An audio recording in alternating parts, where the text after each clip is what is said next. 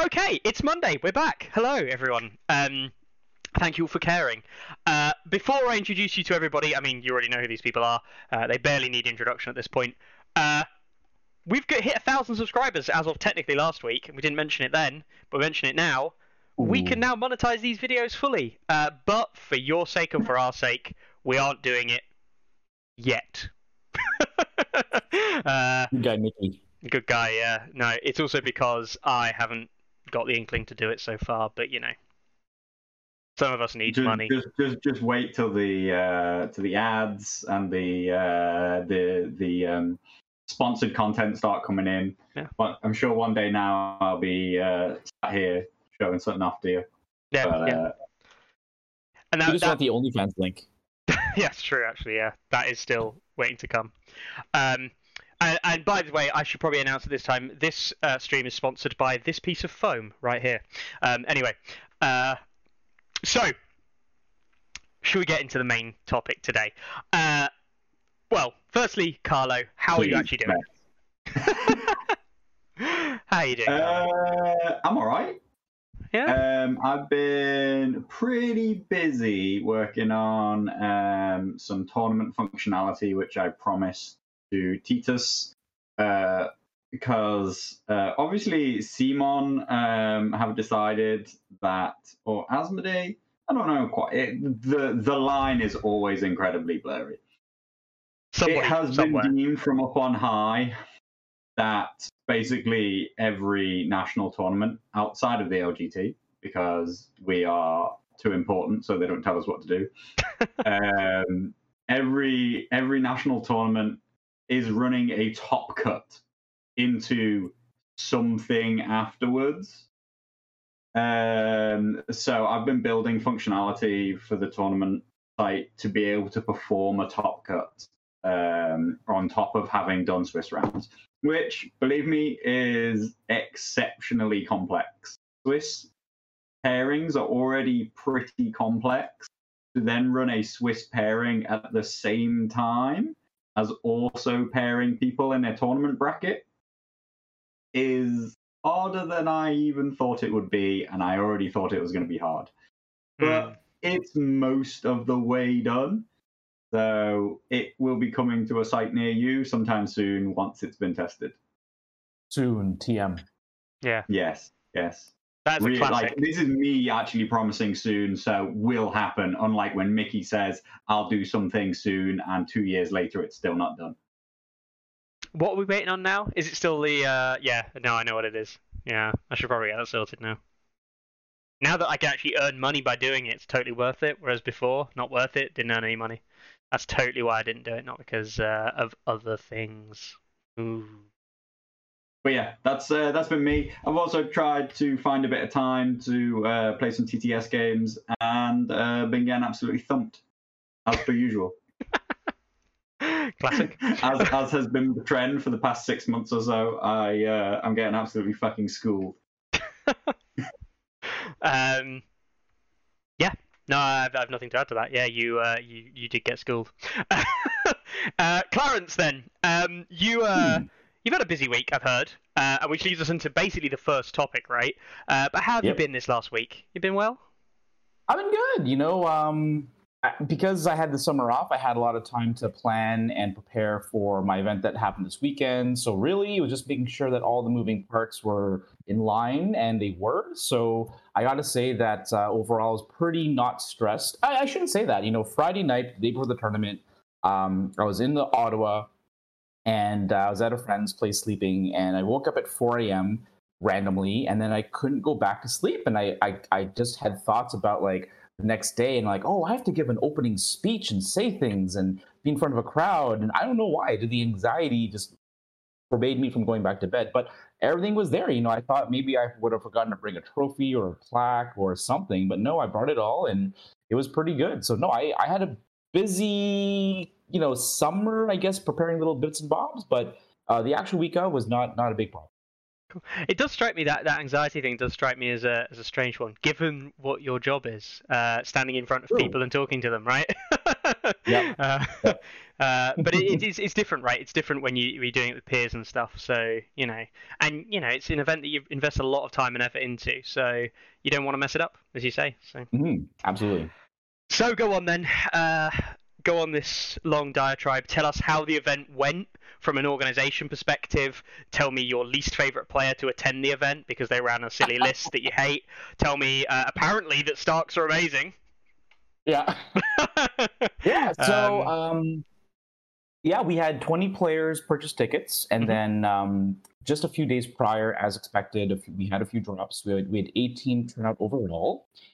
And uh, I was really worried that we might even get less because what if people just don't inform me and don't show up? Um, Mhm. The goal was to always have at least 16. And I'm thankful that we did have 18 turn up on the, on the day of. Um, uh, everyone showed up pretty much on time. I'm going to get into the one person who was late in a moment. Um, and uh, started the first round pairings, and uh, for whatever reason, it wouldn't create the first round matchup. So I had to take 10 minutes to like do it manually. I don't know. I don't know why. You know, I don't know. I'm going to take a wild guess here that you were selecting um, avoid same club pairings. Yes. It it just for some reason it often breaks on round one. Every other round, no problem. Round Yeah. one, a little bit of stress because I gave the big speech, said, good luck, have fun, check your app. And everyone's like, what am I looking for? And I was like, Nothing's happened, parents. yeah, exactly. I was like, oh, right away, right away, got to put out some fires. yeah. But uh, it wasn't a big deal. Everyone was pretty patient. And um, we followed this the schedule that the other games were running, the other games being mainly 40K and fantasy, uh, sorry, Age of Sigmar, which meant that we had very generous two and a half hour rounds. So, uh, you know, the fact that we did 10 minute delay really didn't make much of a difference. So, uh, of the 18 players, 17 came on time. One person didn't show up. So I messaged them. It was Sean Emberley. Uh, so I hate to call him out, but it's a bit of a funny story. that guy. Yeah, that guy. So it seems to be a trend, some random trend with Sean, I guess. Um, I messaged him at 10 to 8, which is when the first round started. And uh, he messaged me back very quickly and said, my, air, my alarm didn't work, and your message is what woke me up. And I was like, oh, oh shit. you're not anywhere close to here then. He's like, yeah. Um, I said, you should still try and make it if you can. He said, I will. Uh, what's going to happen to me round one? And I said, oh, you know, you'll probably just have to take a loss. He's like, that's fair. I'm going to be late. You know, I'll I'll still make it though.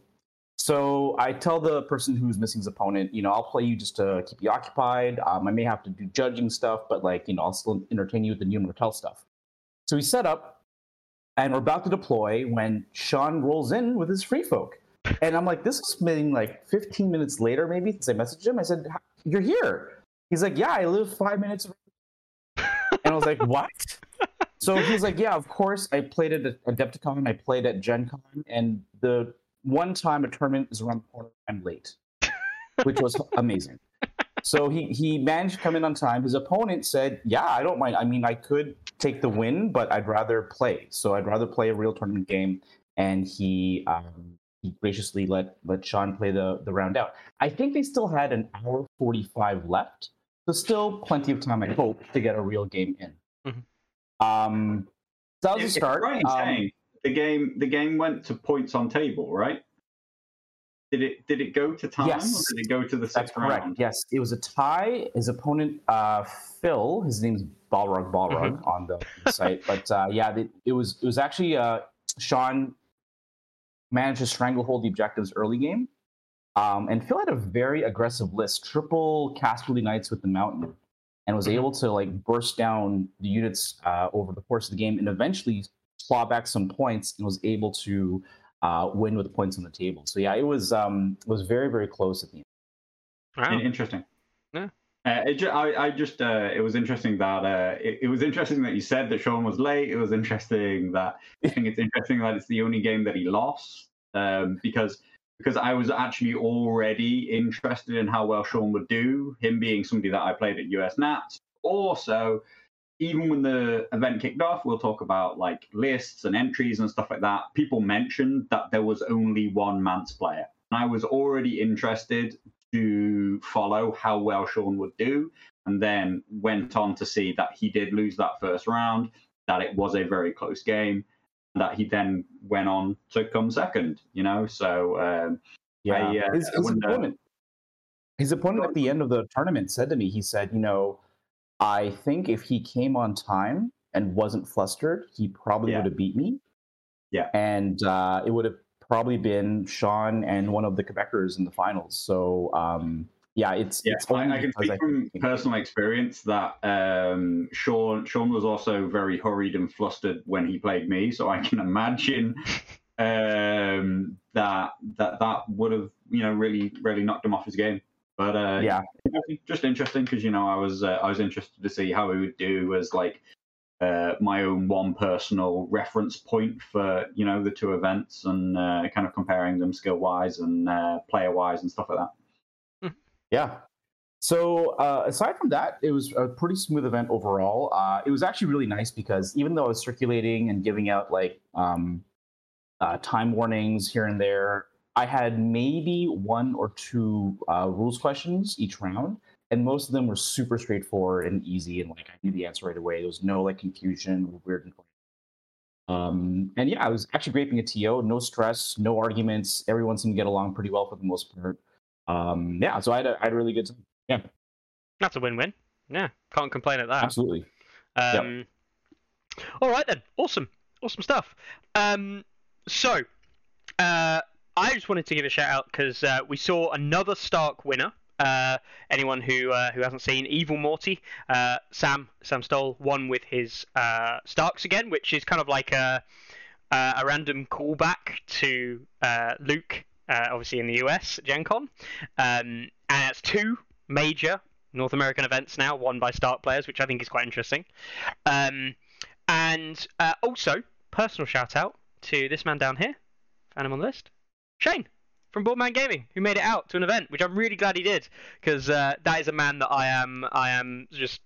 I really want to spend a long time with him talking about lots of things, uh, and I love it that he's playing in events and uh, also repping Starks. So clearly, uh, Starks where it's at. All the cool people play Starks. So there you go. Yeah, it was really interesting because I had um, a stream going on table one, and there was like a streamer's curse where like whoever won on stream would lose the next round essentially. So round one, it was um, Rick and uh, Gordy, uh, Gamma. Yeah.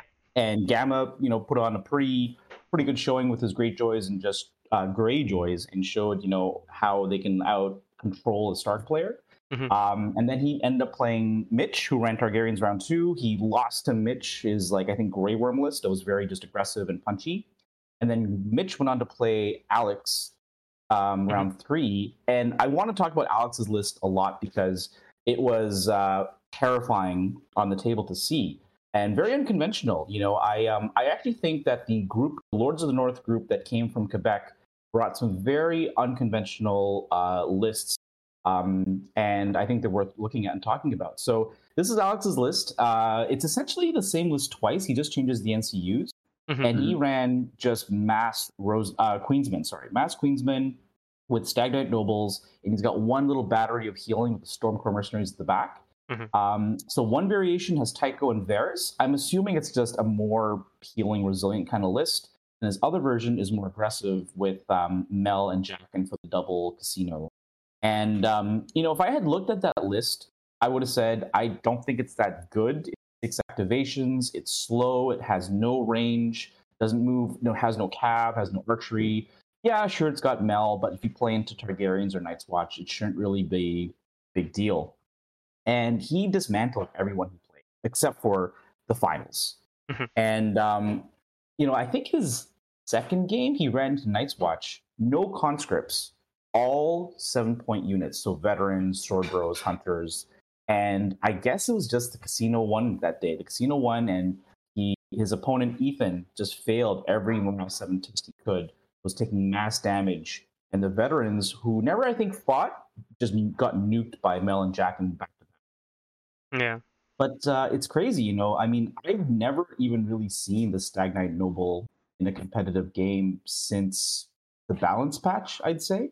So I actually didn't even know what he did. Like a two point attachment, almost never see them.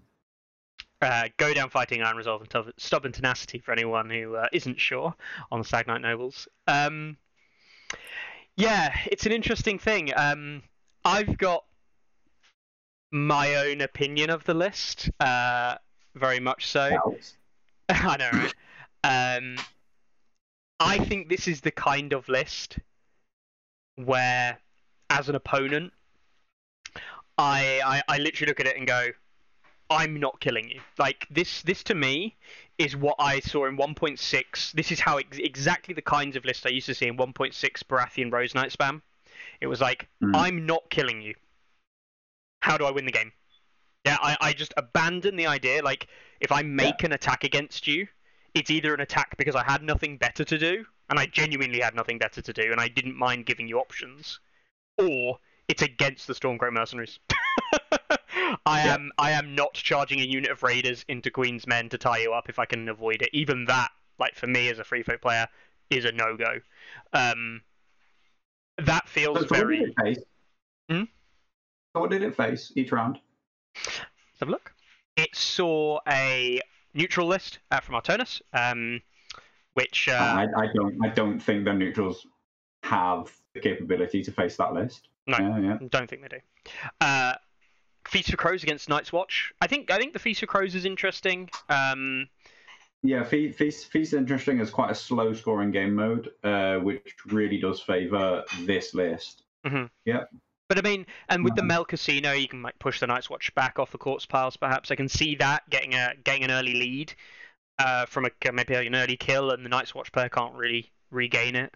Um, Well, Wipe- no, that's interesting because because Feast of Crows is actually a very interesting mode where an Mm-hmm. early kill actually puts you um, into the it, it- Negative. it- put- puts you behind Mhm. because Yeah. now your your opponent is scoring two points around from having placed the corpse pile firmly within their control zone. but that's like you Oh. could you could comfortably walk Depends. one of these uh, Queen's Well, men onto an objective. You can separate them out one at a time, and I don't think uh, I don't necessarily Maybe. think even being alone is a bad thing. Yeah, Uh, interest, uh, that's actually an interesting mode that I'd like to see it into. Uh, wiped the Grey Worm Unsullied list from Mitch. Uh, on that was on stream, right?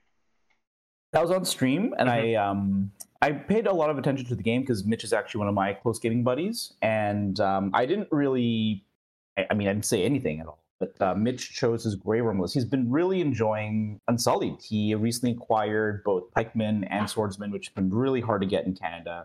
And um, I think he likes being unconventional. So most Targaryen players love running Drogo and Cav. And his second list was, I think, more of a standard Drogo list.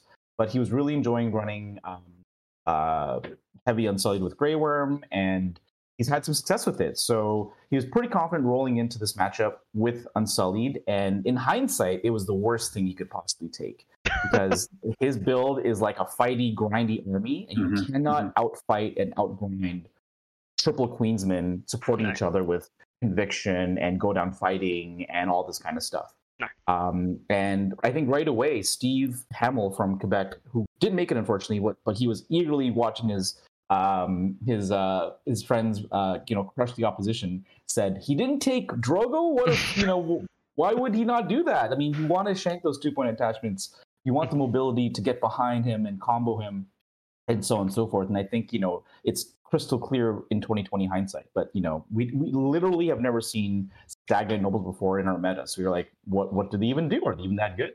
I, I, I, I, I feel like you personally and, and maybe people are focusing on the Stag Knight Nobles, but like, eh, hey, it's his list. He can do whatever he wants. I feel like that's four points wasted in this list. Stag Knight Nobles aren't what's making this list. This is triple. This, this, this Triple is triple Queens. Queen's Men, and everybody knows the value of Queen's Men. Most people are just putting them with something else, but the list is built by having three Queen's Men that are in an ideal situation all within order distance of each other. So three times a turn you can recurse either um, either conviction or justice, which are both phenomenal cards, and they only improve as you further double down because most people will only be able to make one or two good attacks around, and then by that point they might be like thinking, oh, I could throw out another maybe weaker attack, or you know, like I could put another attack in there. And at that point, if every single time you attack, I'm just going, oh, by the way, I just healed two. Oh, by the way, I just healed two, and I do that three plus times around. Literally, you're not getting through them. Now, I understand that the Iron Resolve, which I do think is a good ability, Mhm. is gonna really help improve those percentages on if you do fail, how much you take, improve your chances in terms of um, You're full morale now. Full morale uh, base, yeah, is in in terms of actually failing and therefore passing your conviction and healing. Um, double check. I always forget which way around it is. I would be careful that Iron Resolve is only on panic checks, right? Is that the Iron way resolves only on panic. Yeah, not morale. Whereas intimidating presence is on all. So Yeah. I, I I hope that he doesn't believe that that iron resolve is helping him pass to the last, Mhm. because it isn't. Because that's a morale test, not a panic test. Uh, and so personally, I think that is four wasted points myself. But I think the list has some value. Shall we could just call it some value as as as as a really harsh skew. Like it's an incredibly harsh skew, which is what we're seeing a lot of right now, and I think is actually quite an interesting kind of talking point. But um, I wouldn't focus on the Stag Knight Nobles. They're not what make these units powerful. People are running Queen's Men with all sorts of commander attachments, all sorts of or just you know like with no attachment, and they are already incredibly powerful. I don't see the need to spend another four points on the Stag Knight Nobles myself. And definitely on the way home, I was talking to Mitch. I said, you know, I'm kind of interested in like maybe taking Alex's build and improving it if I can. And I said, you know, I could easily turn those four points into a Dragonstone Noble and get a seventh activation. I feel like that's probably better value. And he quickly said to me, no, those Stag Knight Nobles, the extra wound they deal from passing morale over and over, and when they lose a rank, you take a wound. He like that was actually very significant, and that's what ended up killing me. It wasn't their attacks; it was all the chip damage from the passing morale that uh, that ground him down over time.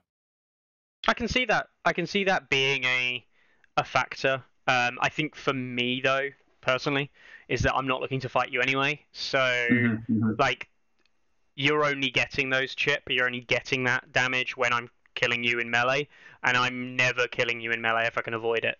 Um, so. And the Stag Knight Noble kind of reinforces that. Like, I Yeah. already want to be careful how I engage the Queen's Man unit, and now I definitely don't. So it's a case of like you're pushing my already skewed game plan into an even more skewed game plan. Where for me as a player, it's like it's fucking obvious, never be engaged. Like there's Yeah. one unit I should start engaged with, and one unit I should be killing, and it's the Davos unit. Everything else on the board, Queen's Just does what it Men is does. already a bad fight. yeah. like it's just a bad fight, guys. Unless you've Oh. got an incredibly specific way to kill them, which, to be honest, we'll eventually come on to when we start to talk about Martells, because they have a whole toolkit of such things, right? Mhm. Unless you've got, unless you really know what you're doing, you're going to turn off orders, you're going to get rid of all sorts of stuff, you're going to stop them from healing. Unless you're going to do those things, literally don't fight them. Do not attack them it will just hurt you and it won't do anything to them. There was yeah, uh, I was even yeah, go on, go on. sorry, I was going to say I was even thinking about you know what might be bad matchups for this list, and I thought, what about my buddy Rich's double crossbow Tyrion list? You know, if you have Peter and you're shooting three times the crossbows, would that do it? And I thought, no, because they're going to get conviction each time. You know, you have to roll the hit. They're going to bounce half the damage off. They probably pass panic, then they get conviction. Yeah, like this is this is actually um this leads into a much broader topic which we will will discuss very very briefly. Um but also like just as a, a real point to make i think this is this lists like this are exactly why i hate fire and blood as a game mode. Because it forces you into having to fight units like this and unless you're running, and I mean very specific units at this point, very specific unit and card combos, units like this are nigh unkillable. like actually nigh unkillable. Um, and we we talk about it for like the hide in the corner castling thing that people have done before. Uh, every now and then someone crops up and says, "Oh, someone castled against me in Fire and Blood and I lost," and it's kind of like, "Yep, that that's a thing that can happen in Fire and Blood." Um, uh, it's the major criticism I think of anybody who plays competitively, and like the weakness of Fire and Blood with not having any form of objective. Um, is it forces a fight, and there's basically nothing in the game that should be reliably killing this stuff. That's the problem. Um, I I actually disagree Go on. that it is only a problem for Fire and Blood. I know, I- believe that yeah. I can list multiple other game modes yes. where you can not where you cannot avoid fighting, otherwise you will lose. Unless you Yeah. have a very specific build. I think that your perception of it is warped by free folk who are the highest performers Oh yeah. of don't fight, control objectives, right? Yeah, yeah. 90, I would say, of the nine scenarios, there are only half of them where you can avoid the fight in these days, right? I like think- half of them, they score way too slow, Mhm. and you cannot score fast enough that your opponent can't just roll down the center. And what is effectively becoming for some lists the the the the MOBA term of like am ramming, just like ju- just just whatever the fuck you've got, just send it down the middle. Forget Yeah. tactics, forget everything else. Just walk down the middle until you control the center objectives. Yeah. is uh, an unfortunate place that I think we're in. I do. I do think to some extent. Uh, I'm not 100% sure. Like any five objective game modes, any of the secret missions, you Yeah, can okay. manipulate those. Um, Game of Thrones, you can Yeah, manipulate this. yeah, yeah, Um, yeah. One and another. Here, uh, Honed and Ready, although Honed and Ready, of course, does play into the armor Cool. skew slightly, but Honed and Ready, uh, Winds Yeah. of Winter, and um, No, Winter, Winter is one of the slowest scoring game modes in the entire game because you do not score on the five objectives. correct, right? So if that one doesn't count, I'm But not no, accepting but- that one. But the point is, your objectives only score from killing, which you don't have to do, and these other objectives, like getting into deployment zones and things like that, which you can with cavalry and light units, you can manipulate that, right? He's only got four unit frontage; he can't stop you traveling across the game. Uh, it's with a six activation list as well. Um, so Dark Winds, Dark Words being another one, three objectives. He can control two, you control one. Um, the unfortunate thing with Dark Wings, Dark Words is the center objective being worth two extra can be a real killer. Um, so that's probably a weaker game mode for everyone else. Is strong for this. Fire and Blood, obviously. Uh, Here we stand, which just an absolute joke of a game mode. um, what else we got? Sorry, I I forget what you're naming now because you've named three modes where you don't have to fight this list. Yeah, there's probably only three or four. Yeah, so what I'm saying is Yeah. 60%, 50 to 60% Yeah, eh, of all modes, you have to be able to fight this list. Yeah. And that is a problem.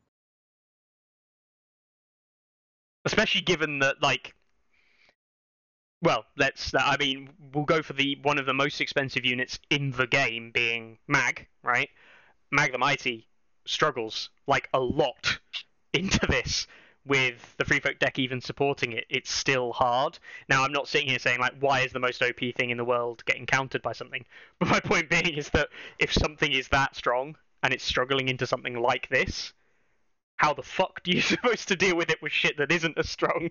Um, uh, So, so yeah. to be really specific, the reason why I have a problem problem with that, and the reason why I have a problem with Mm-hmm. uh, something being such a hard skew and being so polarizing, depending on mode, shall we say, uh, if that's true, right? Mm-hmm. Yeah. Then basically, if I meet it in a tournament, if I get the right mode, I can beat it, and if I don't, then I'll lose to it Yeah. but I believe that it will not win the tournament because it will eventually have to play a game mode, and if there's a good player, they will just beat it by by objectives, right? Mhm. And so it will lose. I mean, hailing way back, um, I, was it you, yes, Actually, was Yeah, I think it was me and versus Stannis game?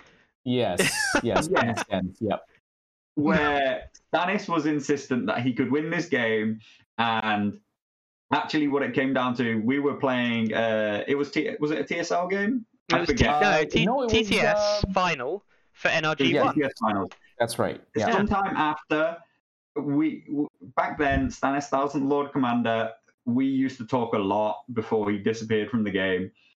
And I was insistent to him that I could win that matchup playing your list without ever rolling a dice. Literally never rolling a dice. And he was insistent that he could win it. And so we played the game out and I won and I never rolled a dice. I never attacked him. I never charged. I never did anything. I just moved up, took all the objectives, and then when he came and engaged me, I just retreated away. And that is like like as Mickey said, that was the old Rose Knights, Yep. which were considered unkillable, playing into a list which was considered hyper aggressive. And the assumption is that the hyper aggressive list that can kill anything will try and fight you. When actually it turns out that the hyper aggressive list in that case, all it had to do was not fight you but get there first. And I think that now in the game modes, the game modes are less quickly scoring. Mhm. So there are a lot less modes where you can do this, but there are still some modes where this list, when played into particular things that exist, particularly free folk because of insignificant, that's what's the really important part there. There are there are very few points to be scored on the board in that way either from even when you do kill some stuff this list will lose. Therefore, I don't believe that this is a tournament winning list. Yet, I believe that given certain game modes, it can beat the tournament winner. You know, the rightful tournament winner, or, you know, the best player at the event, or the best list, or whatever. And it's not that the other person should have brought a more balanced list or should have had other options because I actually don't think that there are any real options in the majority of factions to kill this thing outright. Now you can make better or worse choices, Mhm. but I think that this list is so far into the skew that it's a problem. Stone throwers. Yeah, which is actually a great great segue into his last game. Um, and uh, to that point, you know, he took two lists that were almost the same.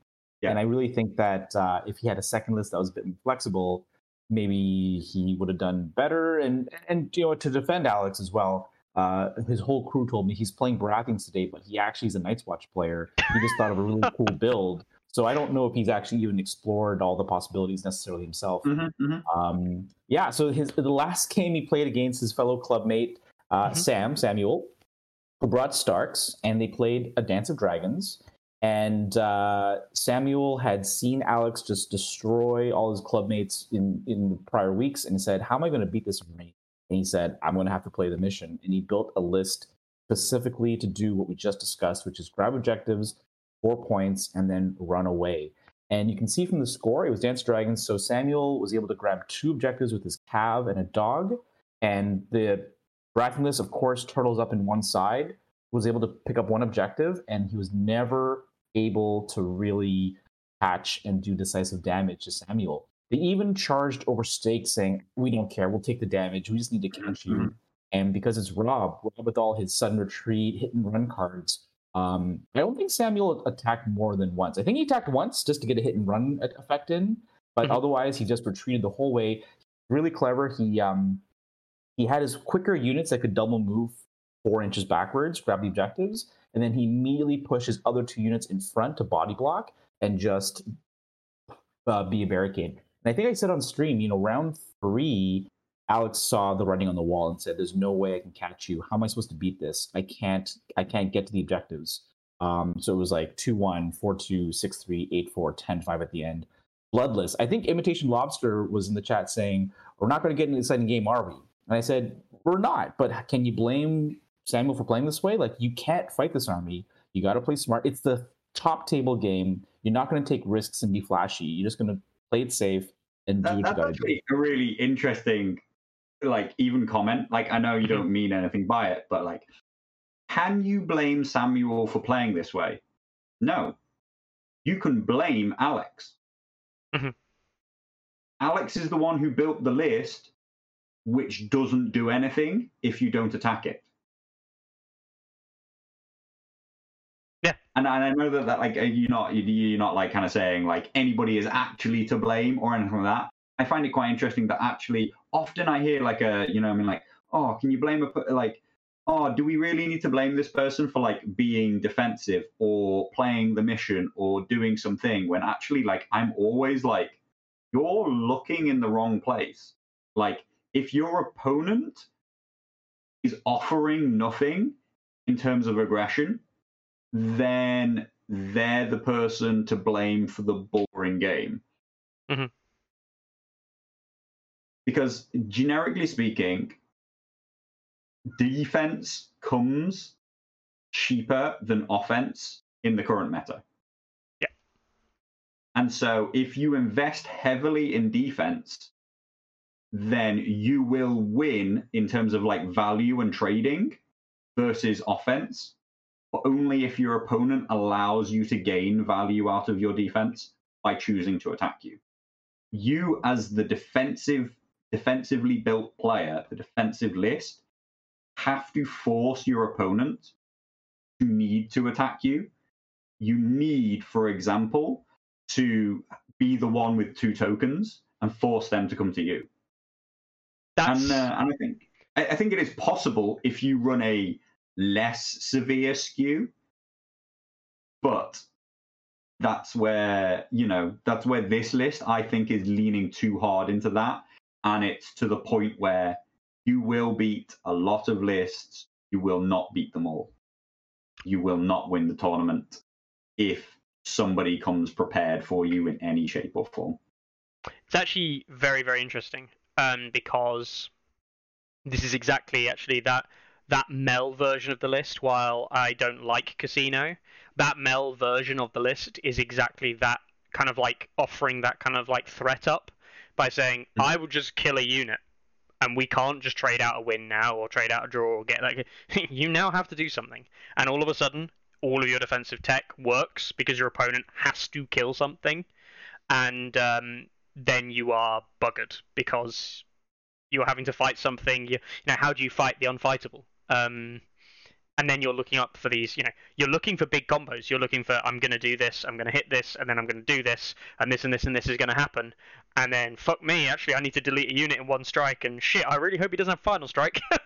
um, you know, and you've got to think of all these other things that come off the back of that. Um, and he fails his to the last, right? Like you got to Yeah. one shot the unit somehow. Yeah. He's he's got to have not to the last and fail to the last on round five units, right? Not easy. Both times. we'll, we'll come to that. Yeah, come to that.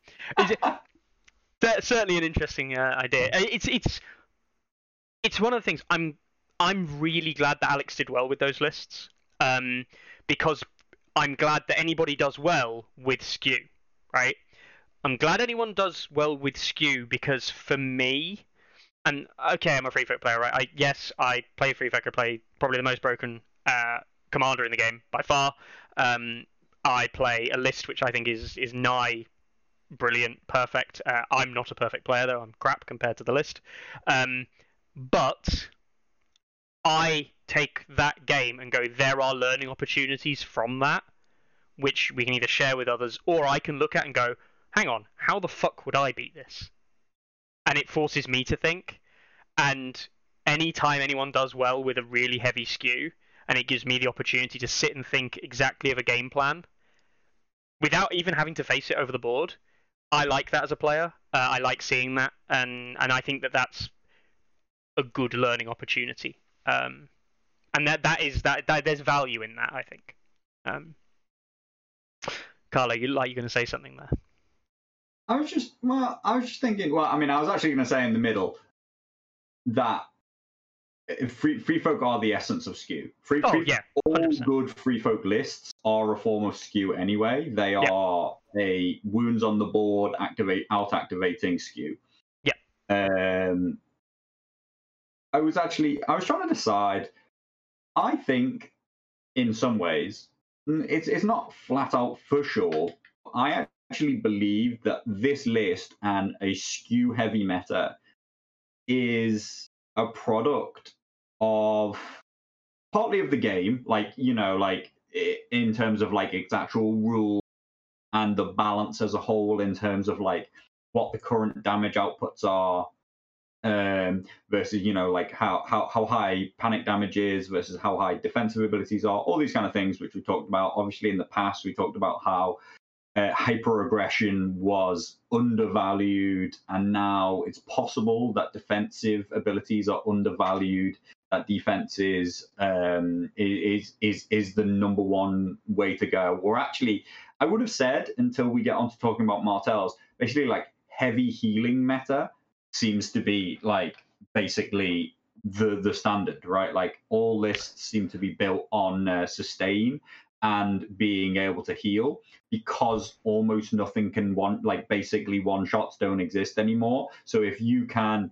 heal when you get attacked or heal in between attacks, then you essentially become very, very difficult to kill.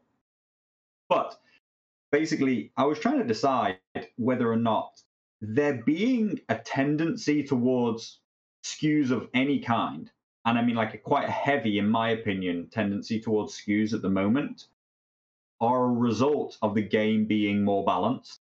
People looking for the skew to be a way for them to gain a list based advantage, which they used to get by just having a better list than their opponent. They used to just know the game really, really well, know what was the best units, know what was the best commanders, and therefore they would be like, I have the best list.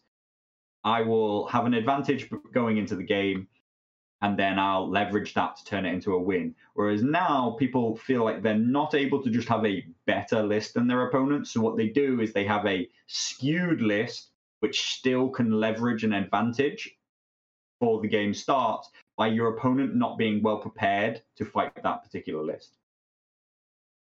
I want to pick out something you said there actually that the the healing meta. Um, this is something uh, that I think was true in 2021, not rather than season one, um, with Offal specifically, because as a uh, and again I take this for a, suspect, a, perpe- uh, a perspective of a free folk player, right? In that the way I saw Offal and the Offal matchup was always a case, and I quite literally would sit here for hours. Carlo, you remember me talking about this at times, at points and things when it comes to list building, right? With Weasel, among other people, right?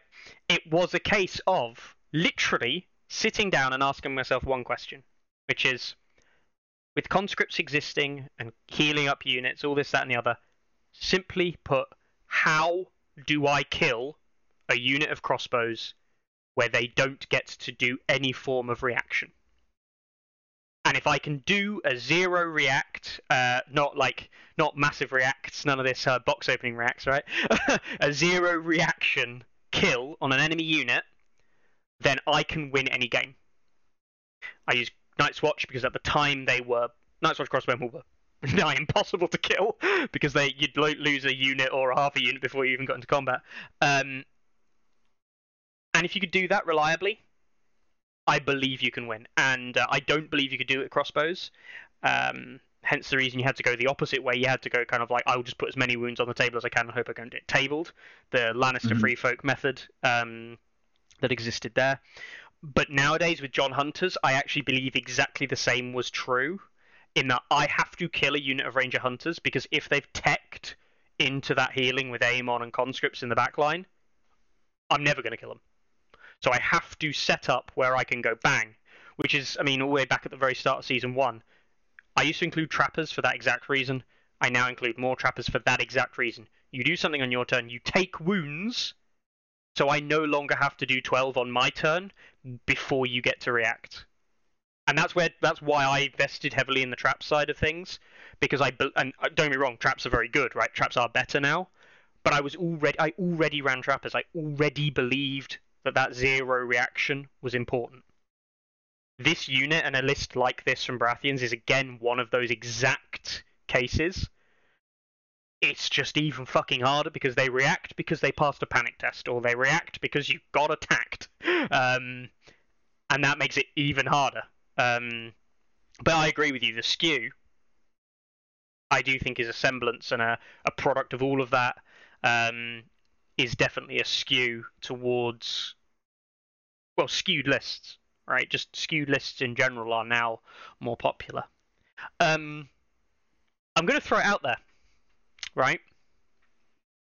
Do we think defensive skew lists like this are partially seeing through play because the uh, the aggressive units that can really go toe to toe are few and far between. Um, and also, God forbid, cross my cross my soul for this one, the uh, the disappearance or death of Mother of Dragons. Which used to look at a list like that and fucking pick on that all day. um, what do you reckon, Ariakas?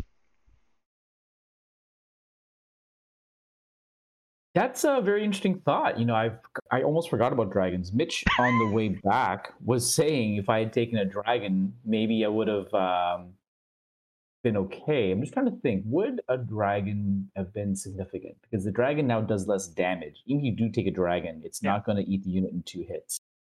Um, with the vicious and flank, you're probably likely to make them feel panic nowadays too if they're only morale only morale five. Um, but the the dragon just has inherent opportunity cost as well at eight points, right? Like oh, the army is going to be small. It's going to have seven six activations itself. If you're taking eight point dragons, what does the rest of your army look like? It's probably going to be small and squishy as well. So it's uh it's an interesting question, but I haven't actually seen dragons in play since the update more or less. So I really don't know how that would, uh, that would, that would rack up. It, it, it's interesting because I think the thing is, is that the dragon isn't the answer, and no. yet you feel like the dragon that is what a dragon should answer is the issue. So the dragon is just too weak to the one thing that it should be perfect against. Um, partly because of attack approach. Um, not that this list runs it, but that the dragon itself is too scared of um, um, final strike. It's too scared. Effectively, the dragon doesn't win the sustain against this unit. Mm-hmm. Like you engage that unit and go toe to toe, the dragon probably loses because at some point some wounds get reflected back to the dragon, and then an attack comes in, and suddenly the dragon is like dead. Um, so, yeah, I, I do agree that it's partly an issue that thing that should be this thing's natural predator isn't its natural predator. It's actually listed in one of the things that it's like, oh yeah, that that's that's my prey. Yeah, like I, would really like to face a dragon, please. Um, so that's um, that feels like your rock paper scissors, or you know, more complex pentagon of things that beat things and aren't aren't good against things. There's a break in that in in that ecosystem when the thing that feels like it should be its counter isn't its counter. Mm-hmm. Yeah. Call an ambulance, but not for me. yeah, I'm with Paul. I'm with Paul. I, I, think we said it at the time that uh, MOD got got nerfed in too many different ways. MOD mm-hmm. losing the points reduction was Enough. was acceptable and I think, and was the best use because I think that point reductions are an incredibly um, powerful effect, right? Like that. I don't think that they really have uh, kind of got a good gauge on like how many points you can give for what kind of um, what kind of drawbacks. Like I would even say that I think that uh, Rickon Osha like are not adequately pointed at what they are currently pointed at for their one for their one VP extra drawback, right? Mm-hmm. Overall, they give way more than they should in terms of uh, what drawbacks they give these things. So I think that the cost reduction was way way too high. But I do agree that dragons should have kept their old damage. Like dragons as individual dragons were not dominating the game and were not wildly powerful. They were actually in a really nice spot, I felt. And I think that there, there have been ramifications ever since. And I think we're actually very slowly coming round to them. It's not like not like the meta and the community responded instantaneously with, oh, I'm just going to play two plus armor skew or, you know, healing skew or these kind of things. But we are seeing a lot of complaints about it, and we're seeing um, a decent amount of champions of the stag and stuff kicking around and being one of the major sore points for people. It's interesting. I I do. I'm glad that dragon damage was changed because of the. To put it to put it bluntly, dragons used to invalidate other solos, um, which when you're paying seven or eight points for your own solo, and then mm. having a cav move solo that just comes along and eats you in one go, it's like, oh, well, that sucks. Um, specifically for me, dragon, uh, for me, giants, but like nowadays, like mammoths, dragons would literally just walk around and just go, "Chomp, you're dead. Chomp, you're dead." Um, and uh, and that I can understand why that wouldn't be fun, where the opponent's big monster just kind of completely counters yours. Um, but that being said, like I do agree against the infantry and cavalry type lists where they dragons should be coming along and just going chomp you're dead. Uh, you know, even like a five point infantry list, uh, a five point infantry it should be shouldn't be stood there against a dragon going. Ah, it's all right, lads. It's not too big. we'll take it. uh, which is what dragons. Are, I mean, they, they're struggling to kill four and five point units never mind the bigger like champions of the stag where they come along, do like three wounds and then get whacked back with tack approach. Fuck you. um, you know that is uh, that is an issue.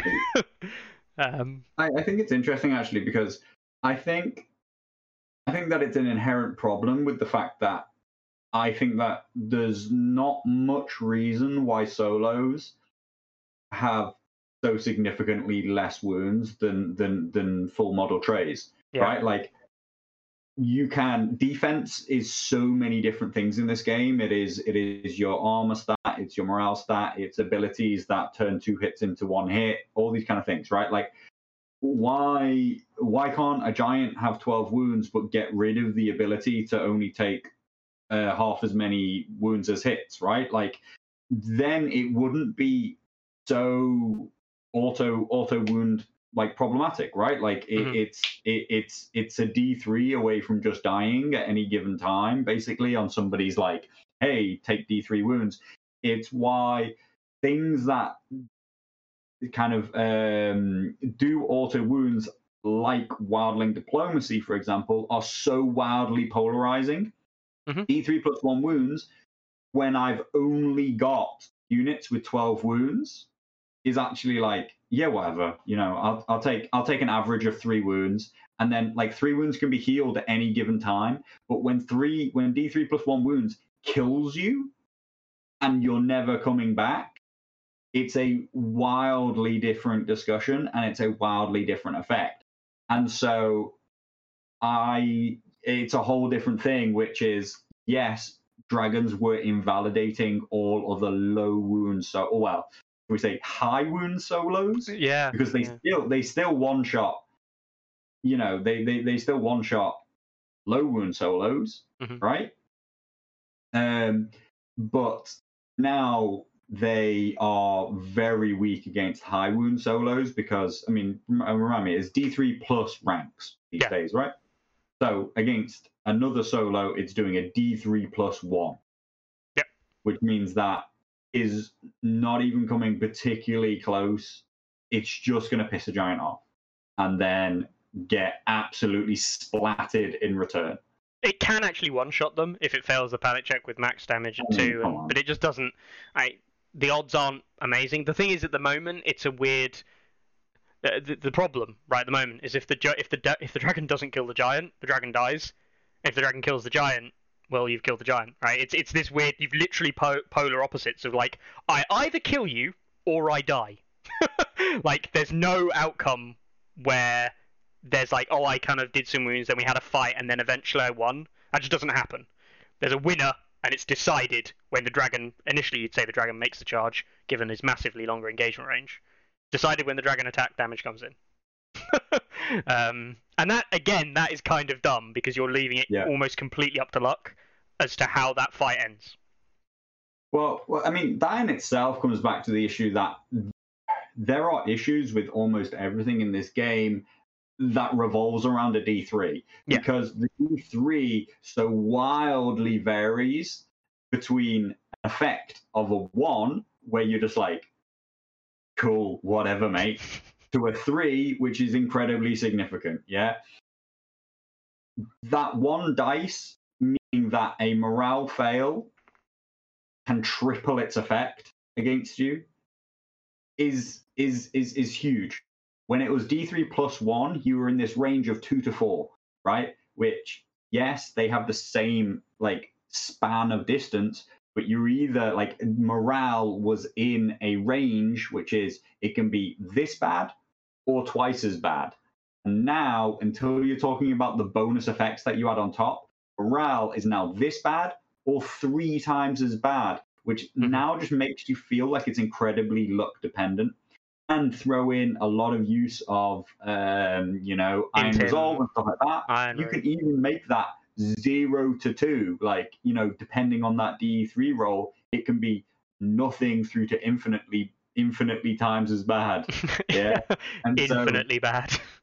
yeah, exactly. It is infinitely bad. You know, watching um, watching Brett play Mikael earlier. You know, he takes a morale test with minus two wounds. Right? There's a huge, huge range because it's a big negative test in which he fails the test, but nobody really cares whether he passes or fails the test. The test is a roll of did I roll a three on the D3? And that's actually what mattered. Now, yes, you're talking about a very specific case. Somebody's got heavily invested into two tokens and reducing damage. Anyway, I just think that the D3 is one of the core problematic issues uh, that we're seeing. And uh, that's going to be incredibly related to the way dragons exist. And as you know, Carl says, always still talking about nationals, the non existence of dragons means that other people have to deal with a high armor, high resilience, no damage output skew. Um, and it's crazy that we talked this much about this list and it didn't even win. It's interesting, right? And Clarence, eh, Clarence said he was interested is in interesting. He wanted us to talk about it. Uh, is that is that enough for you, Clarence? Have we talked about that now? Yeah, I think we delved into Alex's list uh, pretty heavily, and um, I think we should really talk a bit about Sam. who Took the whole show and take a look at what he did. I mean, um, it's interesting because outside of the Robb list, which he used, a- and I, I I'm just going to say, this, you said that you know he kind of like teched that Robb list to kind of beat the Baratheon list. Uh, that Robb list, which we'll just have a very very quick look at, won't spend much time on at all. He goes Rob Starkin, great on that. Axes like. Oh look, it's an armor killer. Um, uh, it has she bears, which yeah, sure, Warcry's good. Tully Cavaliers with a Winterfell Guardian. What? Dauntless and Stubborn Tenacity, it's healing. Those Mel bombs less impactful. Um, Grey Wind and Shaggy, who are almost immune to well um, Mel bombs. He runs Eddard so he can reroll these panic tests, and then he runs fucking Jaqen so he can test on himself against a Melisandre and do tests on the opponent's Stormcrow mercenaries. This is about as teched into a list that I have ever seen somebody run in an event. Um, this is almost like every piece in this list is it's for this reason against this list. Um, well, yeah, you know, it's it's um, very interesting because I think the Quebec crew thought that they um, were going to be the best players, and they said we have to plan to beat each other. We think Mhm. that we're going to be the top players into this event. We're going to roll over everybody else, and we're going to face each other. So I think that if I tech to beat my my clubmate, I'll be in good shape, and I'm pretty sure I'm a good enough player that I can roll over everybody else with the same kind of list. And they were right. They were right. You know, they only lost to each other, I believe, and they took uh, most of the top positions. Um, I really wish some of my uh, club mates would have made it up. Um, Anthony and, and Rich both had commitments they could not uh, break, unfortunately. Mhm. Um, but uh, you know, we're itching to uh, have another uh, showdown between uh, different parts of Canada for sure.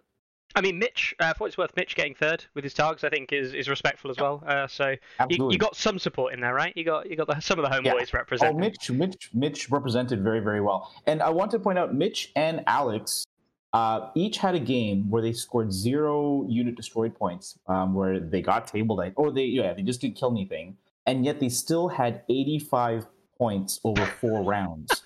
which means that they killed like 21 points a game, where one game they scored zero.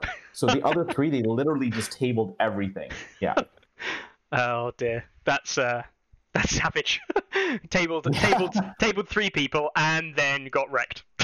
Yeah, exactly. Um, Um, yeah, so his, his one list, his Robb list, was just meant to to run away with objectives and beat Alex essentially. And his other list was his workhorse, his Greatjon list. And man, you know, when I run Starks, I've been running a lot of Eddard, and I forgot how crazy Greatjon is. Um, and it seemed like every time I walked around, he always had Berserker tactics began to do crazy explosive things and turn that into an overrun and do some more damage. It was um, Remind me what Sansa does now? She, she Can't can recurse it, right? yeah, yeah, yeah. Yeah. Oh yeah, So maybe he always does have Berserker tactics in hand. yeah, pretty much. I'll just go get it if I don't. You know, it's fine. Um, I, I without going into the list, right? Uh, and shout out to Luke, obviously, for Gen Con, um, for his Greatjon list that he did use quite a lot. I am very glad that we are seeing Greatjon do well because he was the only aggressive, an out and out aggressive commander off the back of the season one changes that myself and Carlo sat down and went, this toolkit is what he needs to be an aggressive commander. This is what an aggressive commander needs for them to work. And for a long time, Eddard just kind of went, yeah, but I'm better. Eddard's still better. But Greatjon is proving that he can hold his own. He is proving that he can go out there with lists and with players who know what they're doing um, and just punch big fucking holes in the opponent's army and make people scared. And you know what? I don't care that this is good and doing well, and if it's OP or not. I'm glad that it's doing well because I feel like an aggressive list that's teched with an aggressive commander, lots of heavy cav or whatever it is, it should do well if the opponent is using it well.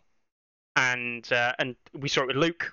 We're seeing it here as well. I, I well deserved to the pair of them because uh, because I think that it deserves to do well.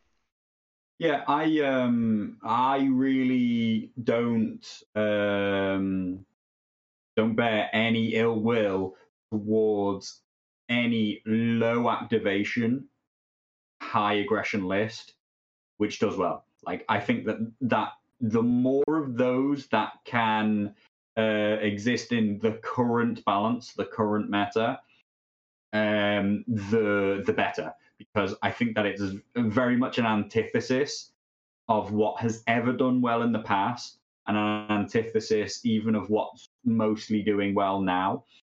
So, all power to any success that can be had because I'm surprised, you know, like when we first saw the Greatjon changes, I did think that he would be more significant and more impactful. It's crazy that it seems to have taken this long for that impact to suddenly be felt. Um, I don't know if anything changed or there's just been, you know, the perfect storm that have allowed it to do well over the past few weeks. Um, but but uh, but I, I'm glad that it's doing well because I will not complain about that list doing well. It's it, it's not the same as when as, as as when Stark's nine activation could blow stuff up without any response. You can respond to this list. If you're running lower activations than this, then that's your choice. Um, nobody's having to work really hard to get to seven. Um, and, uh, and and and and it's right in a lot of ways that cavalry should be feared, and it doesn't spam a unit, and it pretty in faction heavy, and all those things are all positive stuff for me. Yeah, Hundred percent. Yeah, that was that was my um I guess surprise is that I guess I'm kind of a dinosaur traditionalist. So when all the the, the Quebec crew came with fairly low activation, six seven activation lists, but all of them were hyper aggressive. Like I said, uh, Belrog Belrog in fifth place brought Lannisters with triple Casterly Knights, Mountain that rides, Highwind Commander in Corporals just for issue commands. You know, all of them played, from my observation, fairly similarly, where they just shoved all this cav, all these queensmen right in your face. There was no objectives to be had for the most part. It's just put on tons of pressure. And yeah, maybe with our lower activation count, you can charge one knights first.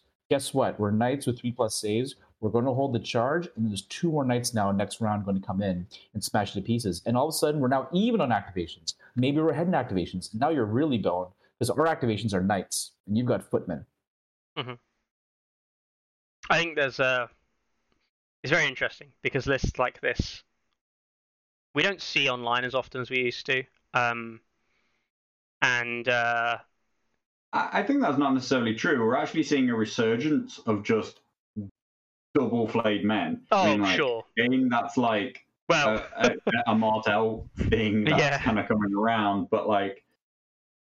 I, I think that there's a resurgence in just like just slamming a couple of cavalry units into your opponent's face. I think there is. Uh, I, I personally, uh, for what it's worth, like, I don't know if I struggle or not with these kind of builds as a like personally. Um, I can't talk for everybody, right? Uh, but I think that a lot of people have actually got very short-term memories. They don't remember the 1.6 Knights of Casterly Rock bus that we remember seeing back then.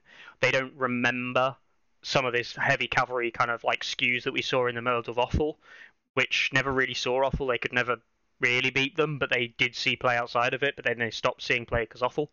um, like I think people forget these things exist, so their game plans and their lists warp because you don't see them very often.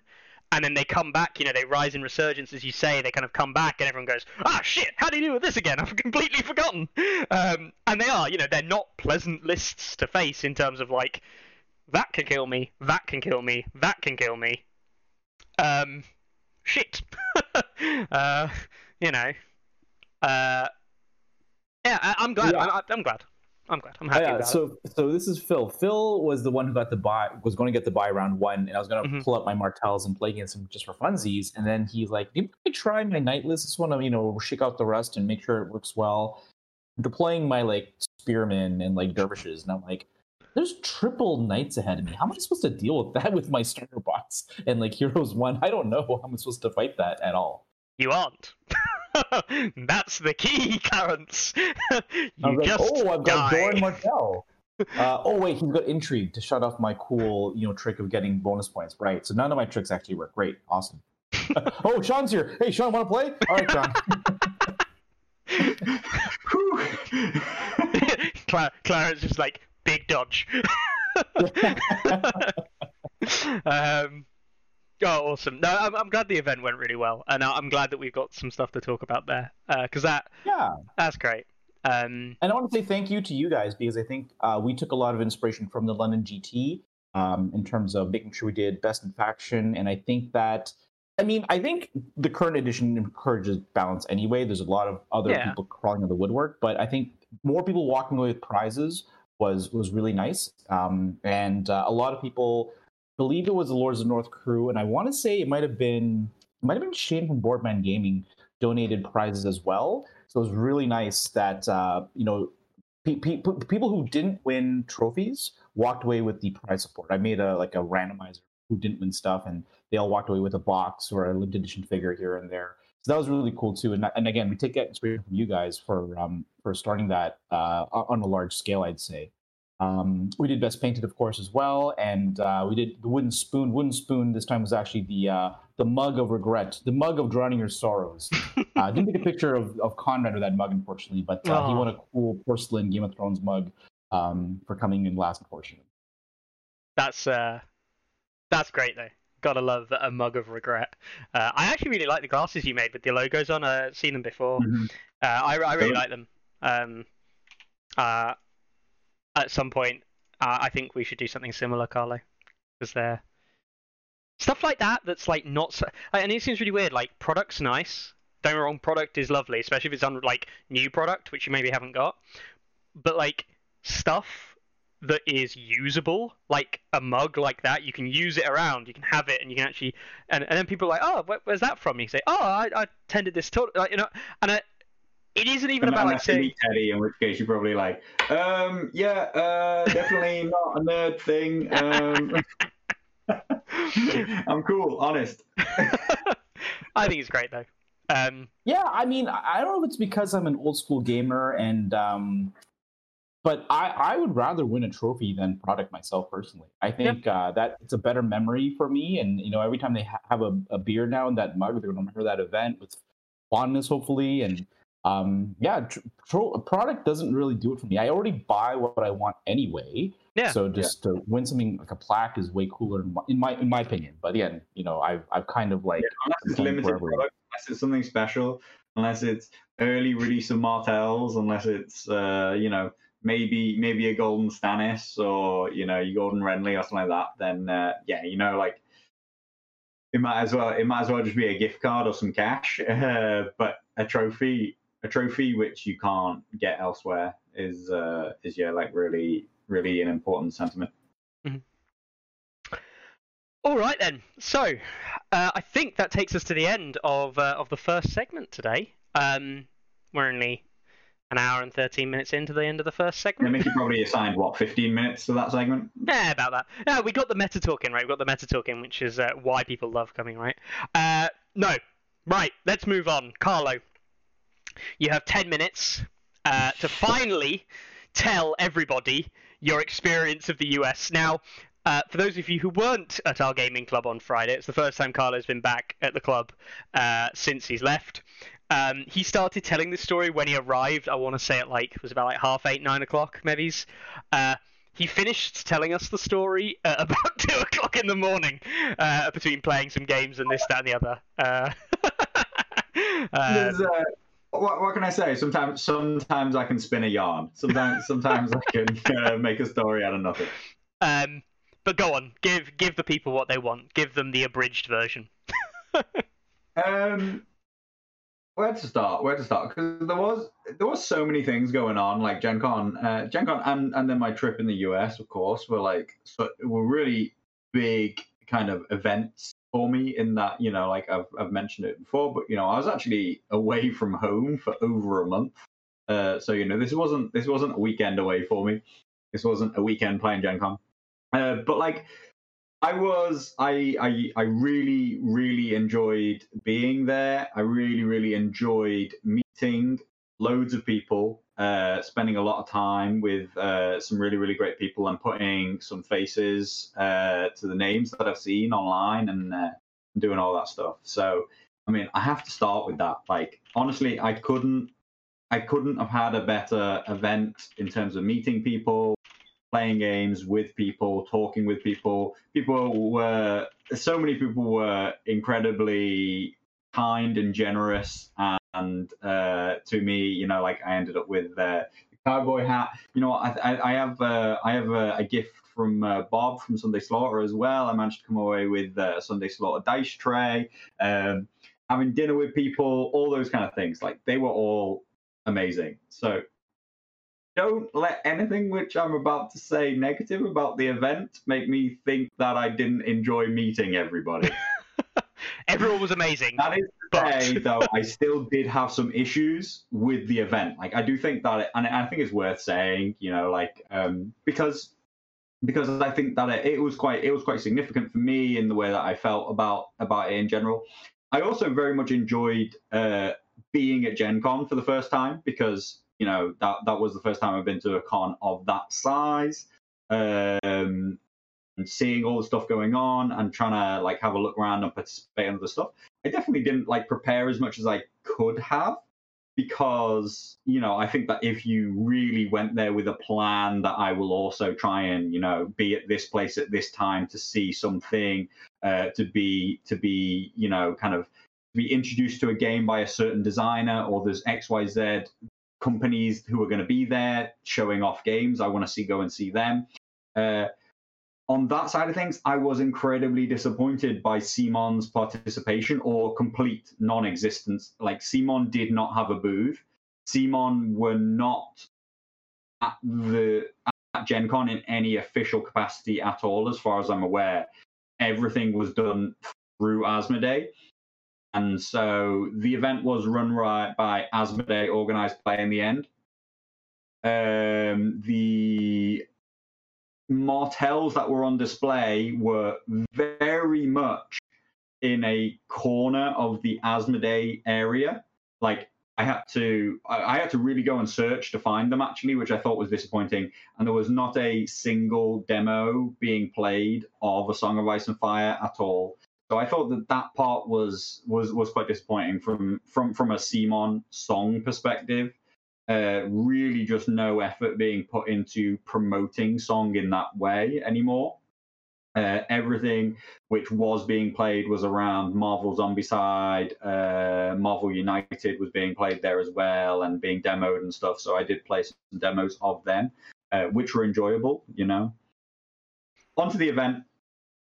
I didn't get to do as much at Gen Con as I would have liked because the event effectively spanned Thursday for the last chance qualifier, Friday and Saturday, which then basically only really left me with Sunday um, at which I was like able to kind of plan to be around the event and stuff like that. The Thursday started off, and I, I have to say, like, it was chaotic. It was chaotic as anything. I thought, uh, I think, I think that we ended up with maybe 12 players in the last chance qualifier. Uh, as far as I'm aware, about six or eight of them uh, had already qualified maybe even more. Um, I know that the four people who, uh, so I was staying with uh, Brett, as was uh, Craig, um, Carl Gurney, uh, um, Dave Meckler, um, his friend Zach, uh, who was playing Baratheons, um, and uh, Brett himself. so me and four people uh, and all four of those were qualifiers, right? Uh, I know that I know that part for sure. And most of the other people that I spoke to who decided to play in the last chance qualifier were all qualifiers. Um, we found out to the first game or so that everybody would qualify, right? So the entire event felt incredibly not worthwhile. And that was very disappointing that we'd had to like get up and be at the venue for like half past eight for a supposed nine o'clock start, which actually didn't start until like half past ten, to then play a four round event that was entirely meaningless.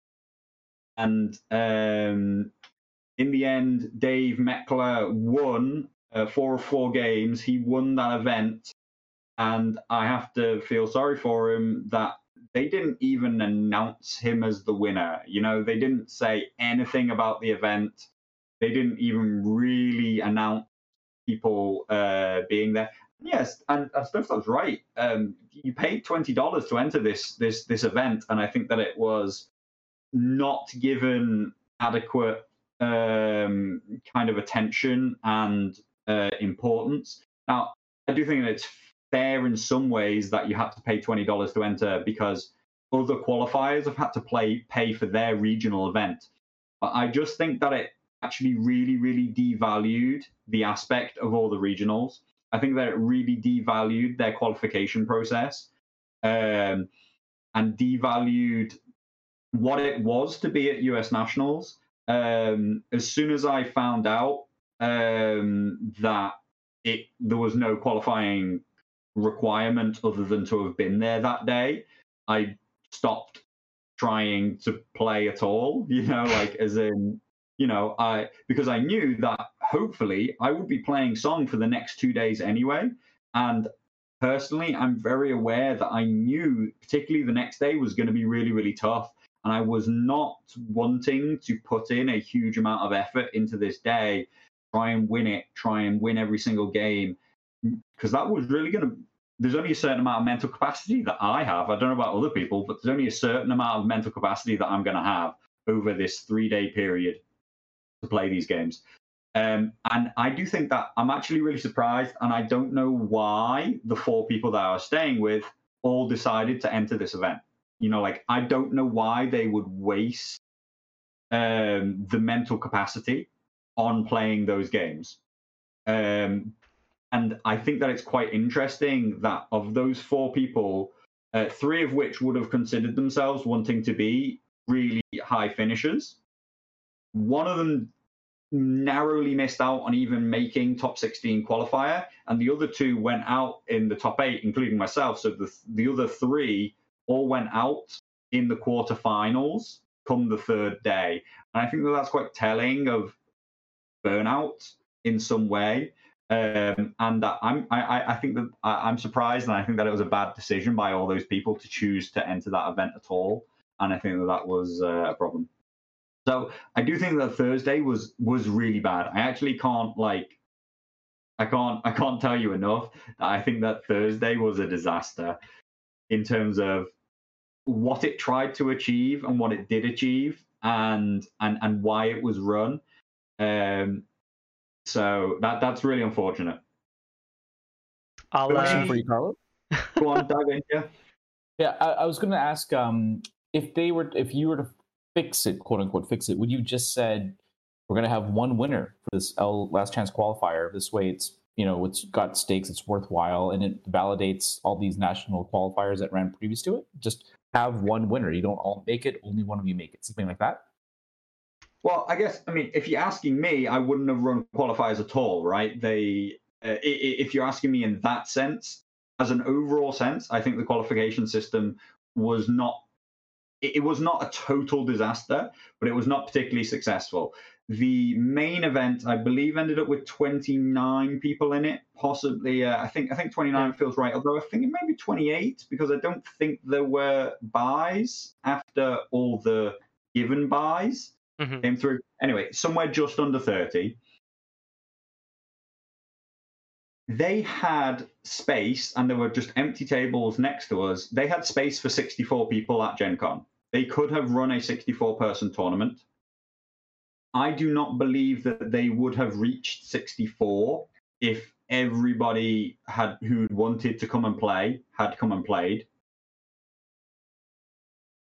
If you are limiting your numbers by having qualifiers, or let's just say if you're having qualifiers and you weren't going to reach capacity anyway, you have to ask yourself did your qualifiers make more people come or less people come? There will be some people who attended because they were given an invite, right? And there will be a certain amount of added status the effect that you qualified for it, and therefore there'll be some who came because they qualified. I would say that you would have had significantly more without the qualifier. I don't believe that they would have had issues around their maximum capacity size. If it says they would have got 64, maybe. And maybe it would have been a little bit of an element of first come, first serve on the ticket sales. But there was room at Gen Con for this event to be bigger. There was room at Gen Con for this event to be whatever size players wanted to be at and to be there. So I think restricting people, there were very few people who are able to and willing to travel all the way to Gen Con without knowing whether or not they're going to get to play in the main event. I was gonna. I am yeah. of you know unique situation that I eh, let, let's be specific about this. I love song as much as practically anyone. Maybe not right now. I'm losing a lot, but I love song about as much as anybody. I have as much capacity as anybody to travel. I don't. I don't have kids. I'm of the right age. I have a job. All these things, right? Like, I still would not have gone to Gen Con without a qualifying spot if I hadn't already been in the next city for a different reason the week before. I would not have flown all the way to Gen Con without knowing that I could play in the main event. And so that's going to restrict players from entering. What Uh, I would have done, Yeah. if you believe that we are going to run qualifiers, is I would have been strict with it, yes. And as much as that might not have meant that I might not have even made it to the last event, the last chance qualifier should have been under the same conditions as every other qualifier based on player participation, which, based on the number of people that we had, I think would have meant one, two, one. If you disclude all the other qual- if you disclude the other people qualifying and say that they've already qualified, you probably would have only had one slot. yeah, if, definitely if all the non-qualifiers hadn't entered uh, or the already qualified hadn't entered the event, it would be one. And a number of them like mentioned that they were entering the event because they believed that it would up the number of qualification spots and that they would get passed down because they were entering, which I think is a whole crazy situation in itself. That it, because because you will particularly when a huge number of qualifiers already enter, it's going to be total random pick like where people end up and where that passed down qualifier ends up. So I think that that's a huge issue in itself. I think that this whole pass down system and qualification system wasn't handled well. Um, but it once we got to that point, they really should have maintained the last chance qualifier being under the same conditions as every other qualifier, in my opinion. Well, uh, I'll straight up some of the Americans that we, we talked to, obviously, um, did say that they had friends and people who would go to Gen Con. They would travel to Gen Con if they knew that they could play song, and um, and they chose not to because they didn't think they'd make the last chance qualifier. They didn't make it through, and uh, and they quite literally didn't go to an event that they could have just rocked up to on Thursday and barely played a game and got into the final. Uh, so you know the last chance qualifier then, even making that change on the day, I know pissed players off, including players that were literally there at Gen Con who were now mm-hmm. annoyed because their friends didn't come to the event because they weren't they didn't have an invite slot. Um, yeah. Anyway, move on to the main event itself. Yeah. So I wanted to add oh, one more comment. Go on. Oh, sorry. Um, I uh, I know that Steve Hamill from Quebec had qualified through their local event, and then I asked him, "Oh, hey, are you excited to go?" And he's like, "Oh, I'm I'm not going." And I think Adam Pye from Ottawa or Gatineau also said he had earned a spot somehow, and he wasn't going either. And up in that point, I'd not really thought much about this qualifying system. And then I realized just because you qualify doesn't mean you're actually going to go. Like you still have to pay for all the expenses yourself, got to take mm-hmm. the time off. Yep. It made me think, how many people are actually going to make it down? You know, and then mm-hmm. until now, I never really questioned whether or not it was good or not to have a qualifying system, but I can see the cracks and the problems um, as you describe. Yeah. Mm-hmm. Yeah. Now there will be a few people who are convinced to go because of their qualification. But I really think you're talking about a handful of players versus losing like tens and 20 and 30 players. You're losing half your players who haven't managed to qualify because they, uh, you know, haven't been there. And, and, and as people say, like, again, it comes back to communication. If even all they'd said, actually, you know what? Here, here's what I would have done I would have been really, really clear, which is already a problem for CMON, but I would have stated that the Nationals main event has 64 players available, 64 spots, and they will be given to people on finishing order from the last chance qualifier. Come to that situation, that's what I would have done. That means that if you know that about 30 of the spots from the main event are taken, then another 34 are going to go to the last chance qualifier. And who knows, maybe you end up with 60 people trying to come to this last chance qualifier and half of them get in. who knows? The problem is, is that they themselves didn't know how many people were going to turn up the next day. Uh, as far as I'm aware, they they they had no idea and basically, once the event started and they had 12 people, and they realized that I think somewhere from about eight of them plus already qualifiers, they were like, yeah, we can definitely fit the other four people in, so you can all qualify. And it's just that they don't didn't have any concept of who would turn up because they don't have any realistic pre-sign up measure they don't have any way to know who's coming and who's not. So we move on to Friday. Yep. It is a marked improvement. The event is supposed to start at nine o'clock, and it does. It starts like at about quarter past nine, half past nine. That's. Um, so that's that's a big improvement, and that is very like thankful because it's a five round event. They coming back to the idea of what the event was, you know, they I still think it's a ludicrous decision that they were playing a five round event on the Saturday, which would then go to a top 16 cut, which would then, if successful, lead to another four games the next day. As we've talked about, significant number of times, nine rounds is not needed unless you want to try and find a winner from 512 different entrants, right? You have a 32 player event. You only need five rounds total to get a winner. But we're playing five rounds. Uh, and there is this qualifier based buy system, which is also in effect, um, which they've decided, um, or they've, shall we say, clarified, um, is based on um, only winners of convention level events. So effectively, there is US Nationals last uh, from last time. There's Adepticon. There is LVO, and somehow Brett has another one. No, Brett, I the believe- Gen Con winner from the previous year, got two buys. Okay. At And the then- time, said he had two buys because he'd won that and something else, but Oh. maybe that's a miscommunication. Yeah. Anyway, Brett, Brett has two buys. Two other people, Mark Rupp, I believe, from Yep. Adepticon, and um, and Carl, Craig, Craig Rooney. Alvini have uh, have them from LVO. Yep. Now there has been some people who believe that they're going to have them from winning their local events, such as the Sunday Slaughter or the uh, you know the Fabricators Forge events, which are both of similar size to LVO and bigger than Adepticon.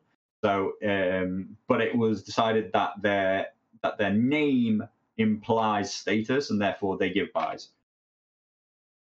Not an issue. Tech up until the fact that you know personally i think that it's a stupid idea generically because this is a grueling schedule and i think that it's a very unfair playing field to then say these players don't need to play as much as everybody else which is why i still believe it's a stupid idea that all these players chose to then go and play four games the day before because they were in a very unique situation, which was they were able to avoid the fatigue of playing too much and then chose to not take it.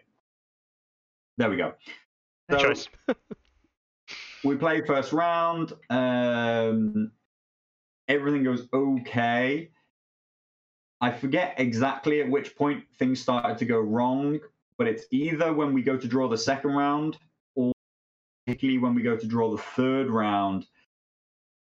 The decision to give Brett two buys has really, really come to bite them in the ass because the system that they're using, the site that they've decided to run, the event through cannot give Brett two buys because through a Swiss pairing system, you're never allowed to have a single person have two buys.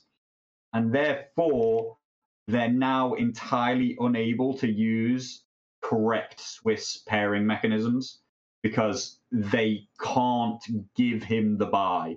And they need to do some janky stuff, which I'm not really sure about. But our main issue is that we end up redrawing, I think the third round, or it could have been the second, but I think it's the third round. We end up redrawing it like five times over.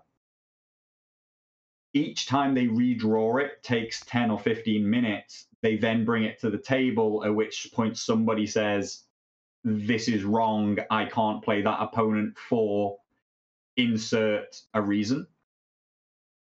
Um, and everybody gets paired again, and it takes another 15 minutes or so. That's that's at least my inter knowledge of it. I mean, I think Evan's saying that it's um, because they did the buys wrong. Um, but anyway, whether or not the system they were using could have coped with it, the point was was that it didn't, um, and it created a huge number of problems. And effectively, it took us.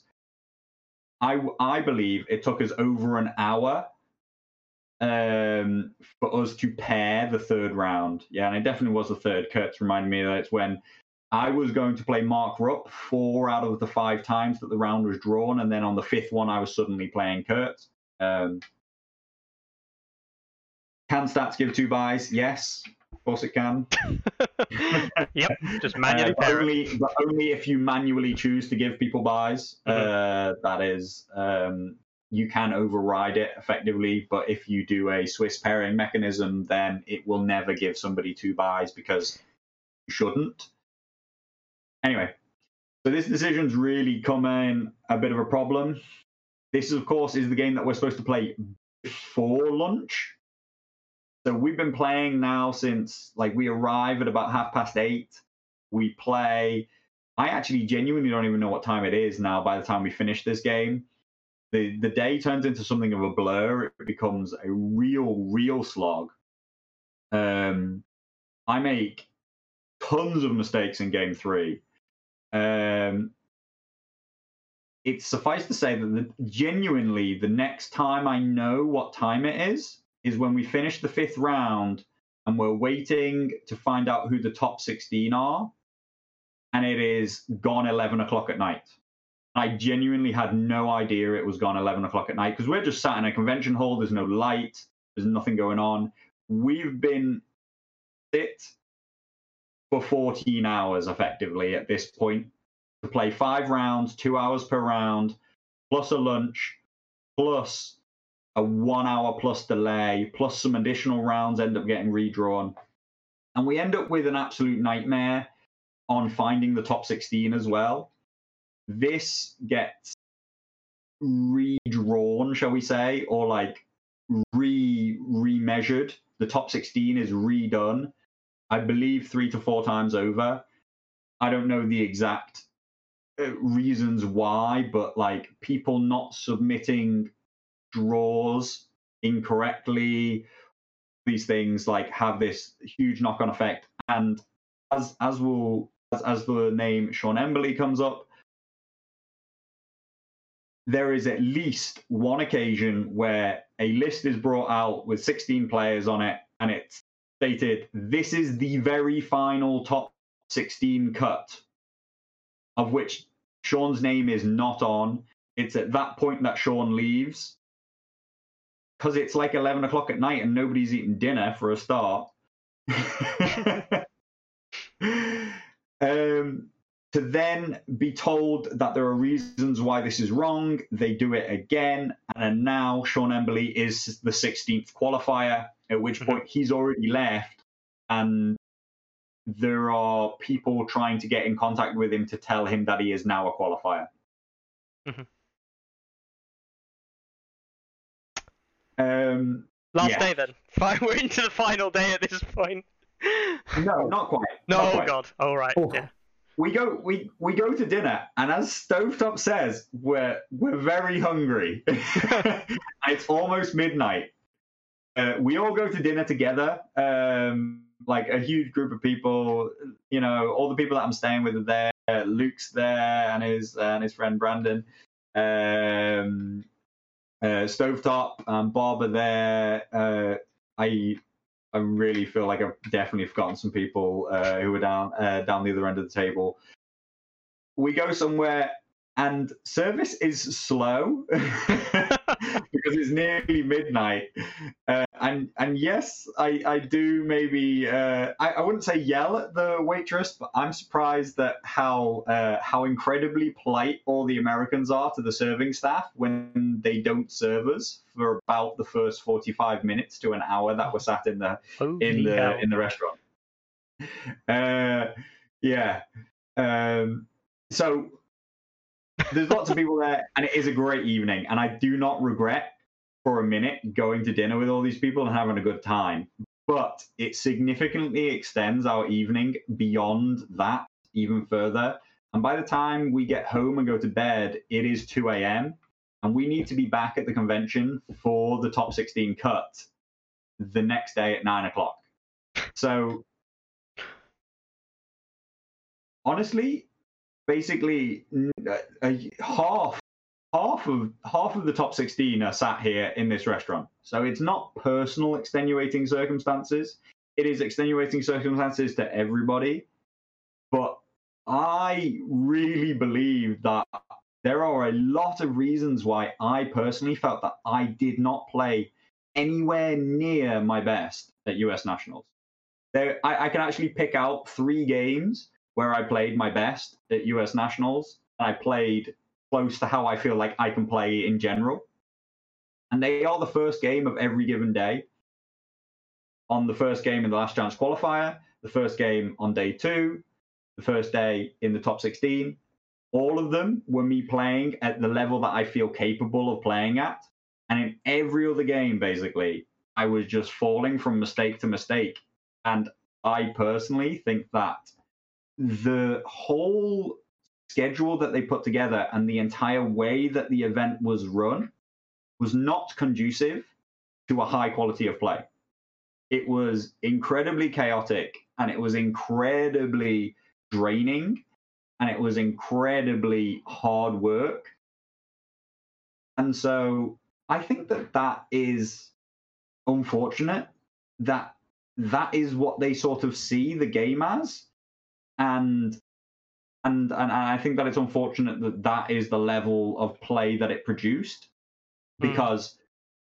as much as being and uh, you know being able to deal with those situations and being able to deal with and play well under those conditions i don't think that it was conducive to uh, high level play that doesn't mean that the players there weren't good but i don't think that most of the players there played particularly well and those that did play well were those that were able to deal with it the best uh, mm-hmm. and I think that's actually a really different skill set than what I think competitive short songs should be built upon.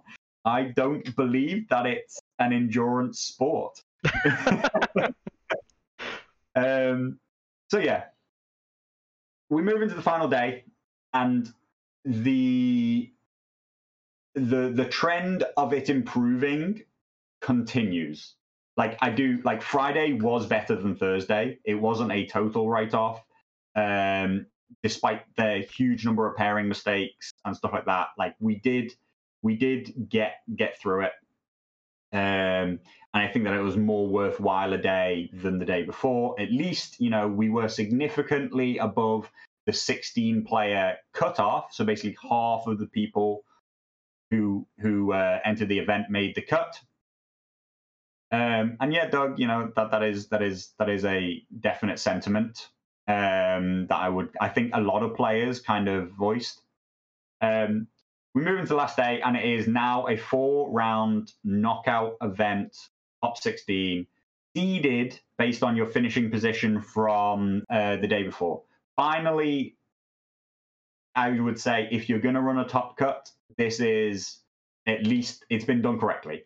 And as mm-hmm. far as I know, nobody, yeah, no, they did not mess up the bracket. I mean, Stovetop says you can't mess up a bracket, but I mean, you could. Like, they've shown that you can mess up Swiss pairing, right? Like, luckily, they didn't do something odd, like, you know, seeded first round into Swiss draw, where, you know, basically, who, if you crush your opponent in your first round, you're just going to get given somebody who crushed in their second round. But interestingly, it meant that you could see your entire route to the final, at least everybody on your own side of the bracket. Uh, luckily, as I say, start first day, I was playing Kurt in a rematch from a game that I played the day before, uh, and now I was playing one of the best games of the day, um, first game of the day, and I'd also had a decent amount of time uh, my four hours sleep to ponder uh, to ponder what I was going to do. Um, and, uh, and and and I played the best I played all weekend there. So I'm sorry to Kurt that uh, you had to play me on that that game. For me personally, I then went in to play Luke, uh, and his Starks the round after. Uh, I'm still actually super happy with my game plan, but not the implementation of it. Uh, I made numerous positional mistakes. Um, a huge one in round one, which I then have a very easy opportunity to rectify in round two uh, with a swift um, reposition maneuver or whatever. Yeah, yeah. Um, and fail to do so. Um, if I remember to use Baelish and claim horses, then I can block a charge. Basically, I have the tokens and I need to charge block him, and instead I entirely fail to do so. And Luke punishes me incredibly hard, and uh, and and that's the end of my tournament, which is fair enough because uh, I had not performed significantly well the day before. Uh, I came out of the first day seeded seventh, uh, so I was playing seven into two, playing up against Luke, who'd done uh, much better than me the day before, and he continued to punish any given mistake seen. I do not think that Luke had anywhere close to the strongest list at the tournament, and therefore he did exceptionally well and played exceptionally well. Mm-hmm. Um, and yeah, you know, he he he also kills Jorah off of an overrun with Greatjon. You know, watch the stream, you'll you'll see. Uh, the the it was it was more devastating than even I thought it was going to be after I knew I'd made a positional mistake. But for me, I felt like I actually had the list advantage into the game mode, into everything. But I need to keep my activation count higher than his, which allows me to always deny double charges, always deny any positional plays that he makes. Um, but unfortunately, I make a big slip up and let him in. And uh, and he and he and like I say, he punishes me as hard as you possibly can, uh, as quickly as possible. Um, and uh, and he's a well deserved winner in that game. Uh, I went away for lunch uh, after that, um, so I didn't actually see his game against Lobster, but a lot of people came back to watch the final. I do think that the final is not actually that high level play, like as in, and I think that that's unfortunate to say, and that's not, and, and, and as I prefaced, that's not actually a reflection on the players that's a reflection on the nine rounds that they've played in the past 32 hours or whatever it is, right? They've been playing song back to back continuously for a yeah. ridiculously long amount of time with almost no sleep in between. And I think that there are a number of unfortunate mistakes in that game, um, which a lot of it, interesting point actually coming back to, uh, I know Arakesh, you kind of wanted to speak about this, so I guess we'll kind of end on on this in terms of the event itself. Um, there are a number of not mistakes tactically, but literal um, like miscounting of things or slight rule uh, mistakes that happened in the game. And there are 20, 30 people watching. And I know that I was commenting, you know, we were discussing the game with some people. We were aware that there were mistakes and there were referees watching and generically speaking, um, nobody interfered, nobody corrected the players um, because that is the believed kind of like the players need to play the game. But I think that after nine rounds, the players are exhausted, and you are just asking for for for not top level play. You are asking for mistakes to be made. You are asking for problems to happen. Um, and I think that that's unfortunate. Mm-hmm. But I do think that Luke was a very, very genuine, worthwhile, um, you know, deserved winner. Uh, I think that he played the best of everybody there. I think that it is unsurprising that he was the number one rated player going into the tournament. Um, On stats. yeah. Yep. Um, you know, like I know a lot of people sort of expected uh, myself and Brett to do significantly well, but you know, like I like honestly, guys, like look at the ratings. Like you know, I have I have not I have not won any games in quite a while, uh, and um, and you know, like I, I I really do believe that um, Luke showed why he was the number one rated player going into the tournament and proved that he was because he did not win based on list. He did not win based on luck. He did not win based on matchup. Uh, and I just think that it's unfortunate that he didn't get to showcase the very best of his talent because of the situations that we were playing under. Mm-hmm. That's fair. Um, there's one last thing I want uh, want you to talk about, and I know the guys the other week mentioned it. Um, the uh, the great work that Luke is hoping to do with the winnings uh, you know, fantastic. I really hope that that goes well. You know, when that all kicks off the ground and he gets the product and stuff. Um, but did you want to make a comment on on the yeah. top three? Yeah. Um, so I also think I also think that it was disappointing that they awarded a third place, but they didn't play a three versus four. Now I do think that it was great that everybody sat round and watched the final, but as far as I know, they determined third place off of secondary, and then they even went to kill points because the secondaries were matched. Um, position. Uh, they they determined it based off of secondary and tertiary unit destroyed tiebreakers based on the three knockout games that those people who were in third and fourth had played. Which Yeah. I think I think I think was when we go on to talk about the fact that that is a two hundred and fifty dollar uh, gift card.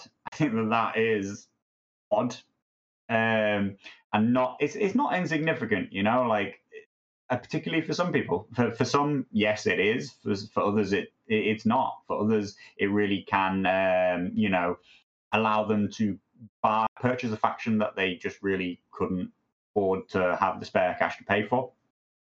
So um, overall, the prizes. Um, if people don't know, I, I don't know if Mickey Mickey said I was awarded. I was awarded most sporting, or actually, as it was called, uh, I think it was called um, the chivalry prize.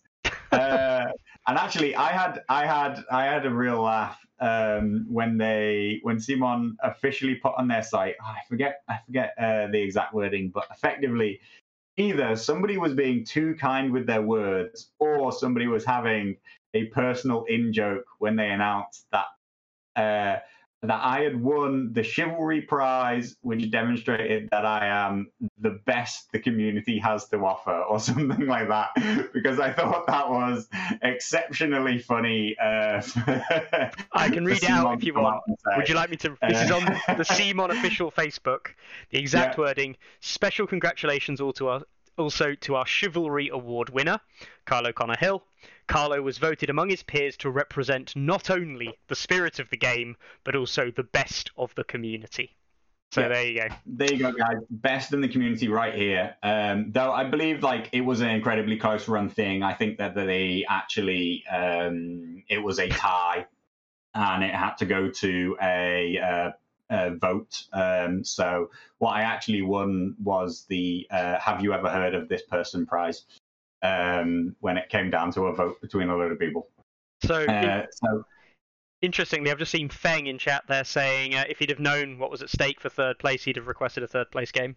I, yeah, you know what? I think um, Ilya, Invitation Lobster, like, I think Ilya probably would have played that game as well. Um, I know Yeah. he ended up walking away with the win for that third place. Um, but I, I genuinely think he probably would have played that. Knowing Ilya, he's he's pretty good like that. Um, Yeah, yeah. I know? think I, I, I do think I, I, I feel like I feel like Fang can be disappointed that he, he, he wasn't able to um at least try.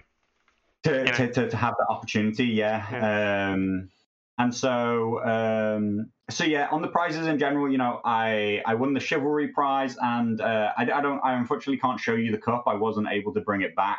Uh, I do need to ask Brett to try and send it to me. But it was uh, an extremely impressive um, glass uh, glass trophy um, in a cup shape, which generally looks like a, a winner's cup. Uh, second place, um, Roger.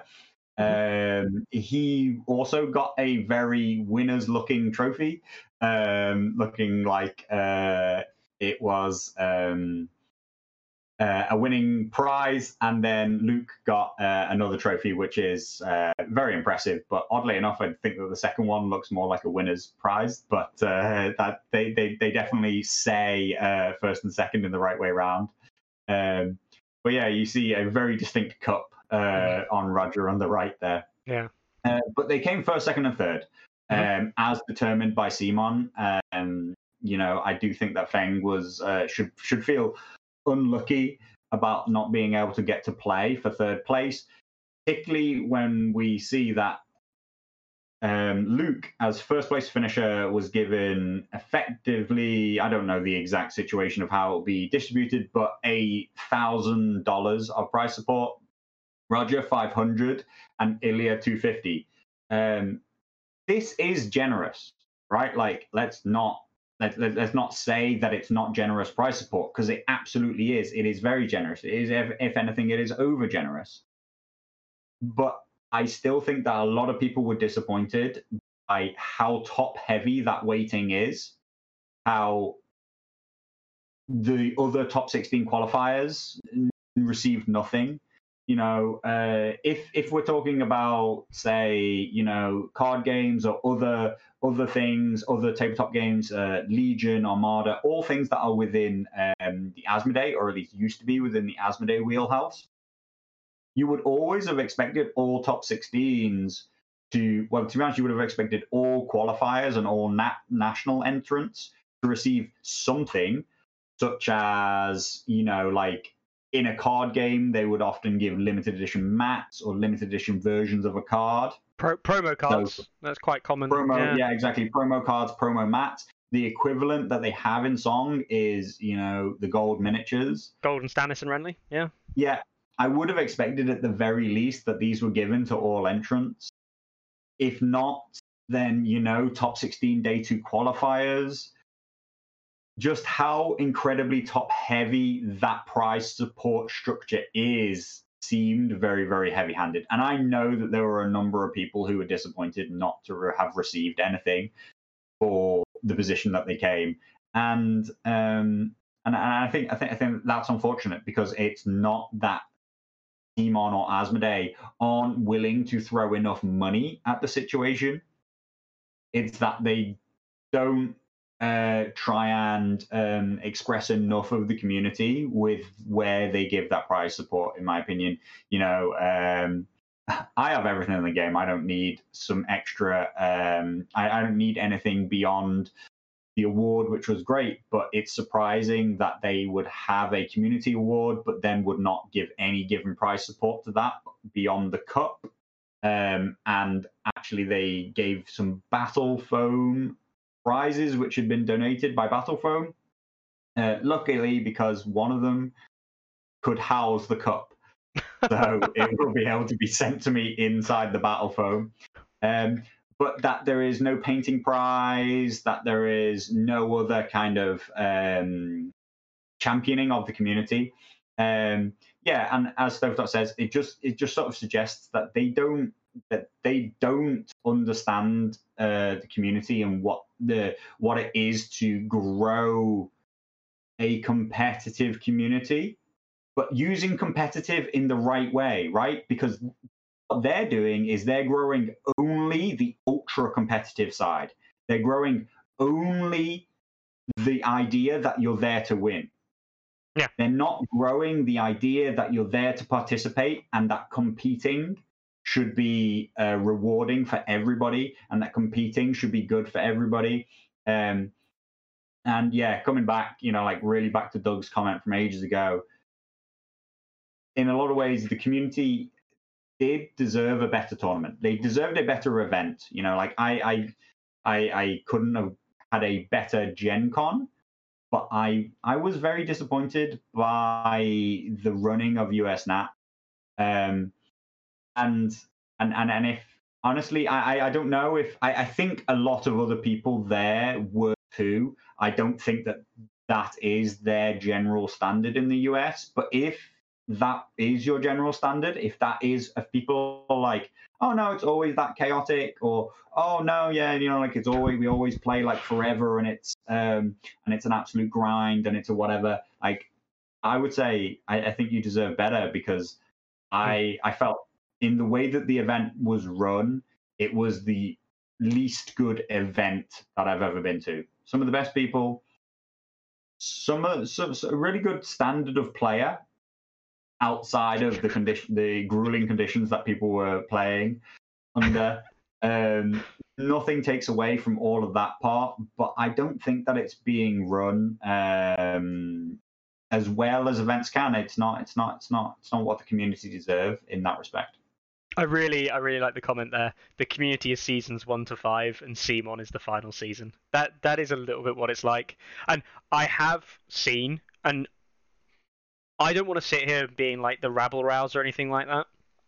I have seen players in the US who run events, the likes of Null or Jabor, as he's known on on the Sunday Slaughter Discord. Um, uh, players like even Bob and other players like that, um, saying quite literally that like how unreasonable is it to try and run a large US national type event without CMON's name attached to it?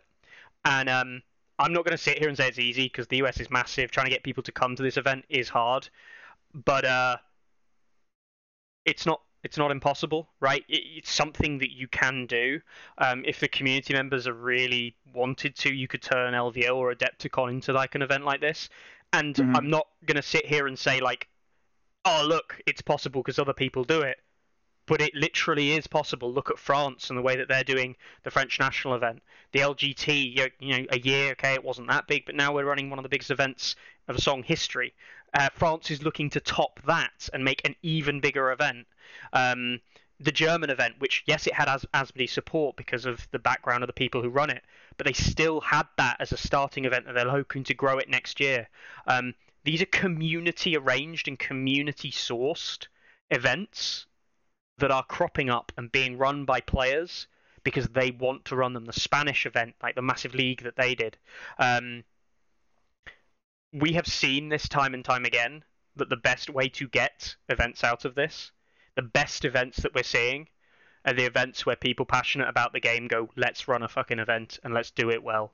And every time CMON, Asmodee put their hands in the pot and say, oh, we'll help, or oh, we'll do this thing, we saw a top 16 cut where it wasn't necessary. We saw a top 8 cut where it just wasn't necessary. We're seeing meddling in events that I think the community could probably just run well on their own. They want Mm. the support of the system. They don't need to be told what to do.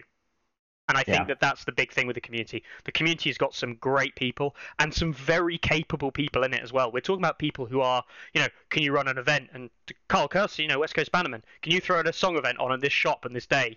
Yeah, sure, I'll do it. Fuck it. and he'll just arrange it. It'll go, you know, and it'll happen, right? And he puts a lot of work in because he can. Does he get huge numbers of players? No, you know, but he can run a 20 man event almost straight away. Yeah, drop of a hat.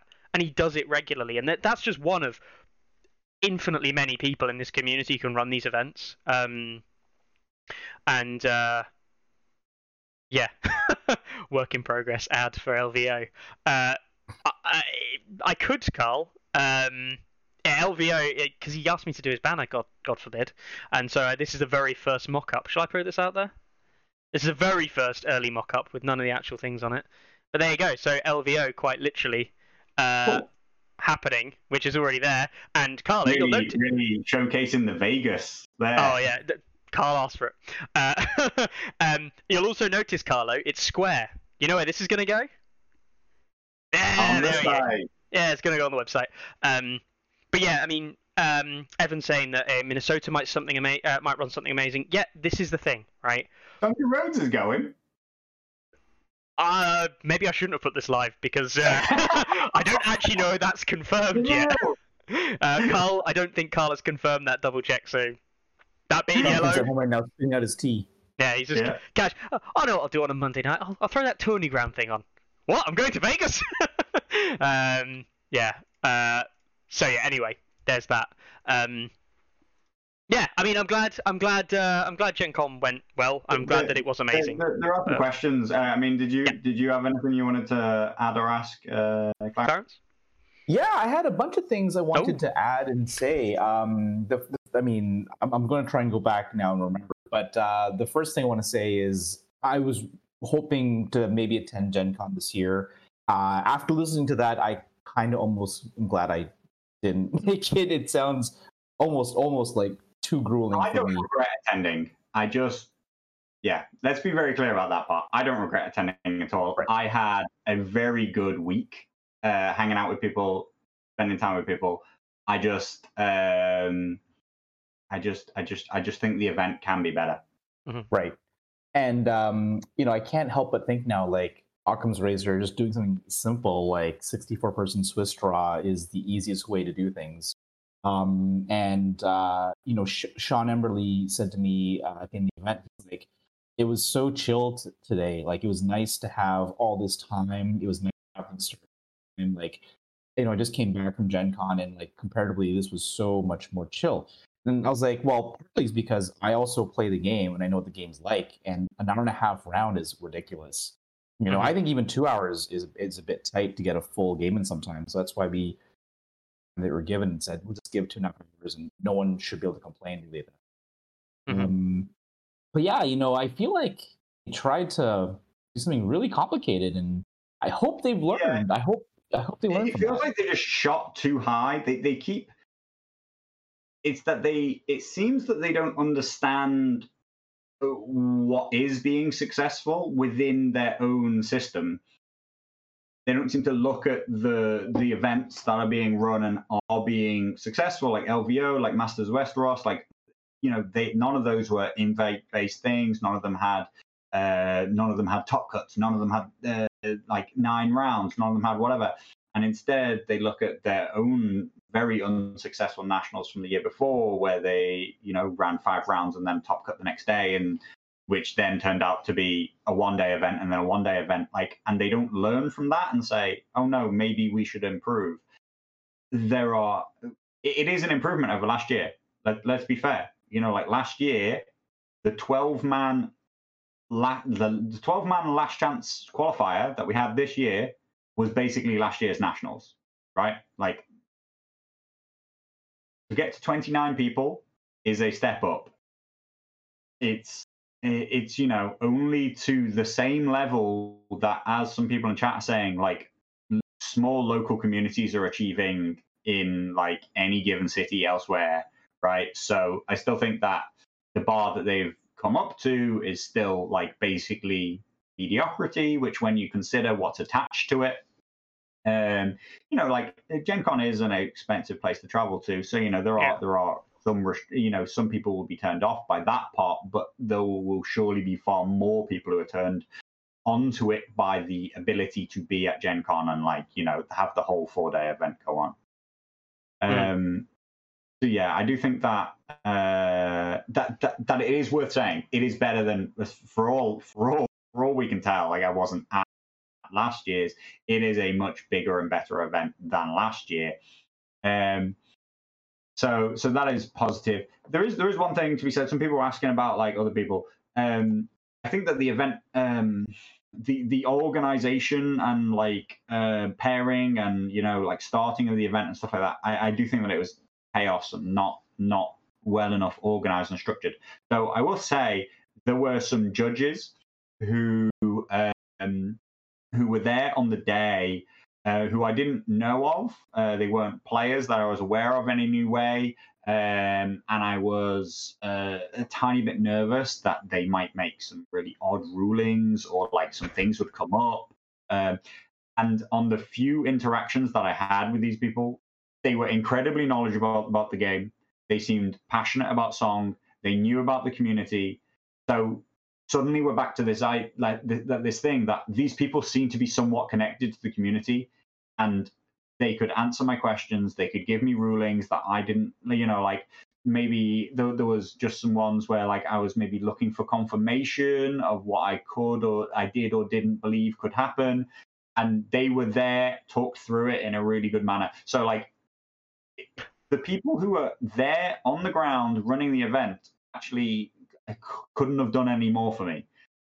It's just the organization and the overall kind of thing that, that that seems to be the issue. It's the plan which they've come with, which is incredibly flawed. To come with the idea of this five round event and to insist on I'm trying not to be personal about it, but to insist on not using the one community tool, which is known to work very well. The sheer number of people who at this event telling me that they like using the tournaments through stats and that it makes their tournaments easy. As far as I'm aware, basically 90 plus 95% of all the entrants had stats accounts. It's not because people don't want to make stats accounts or people don't like stats it's because they choose not to use it.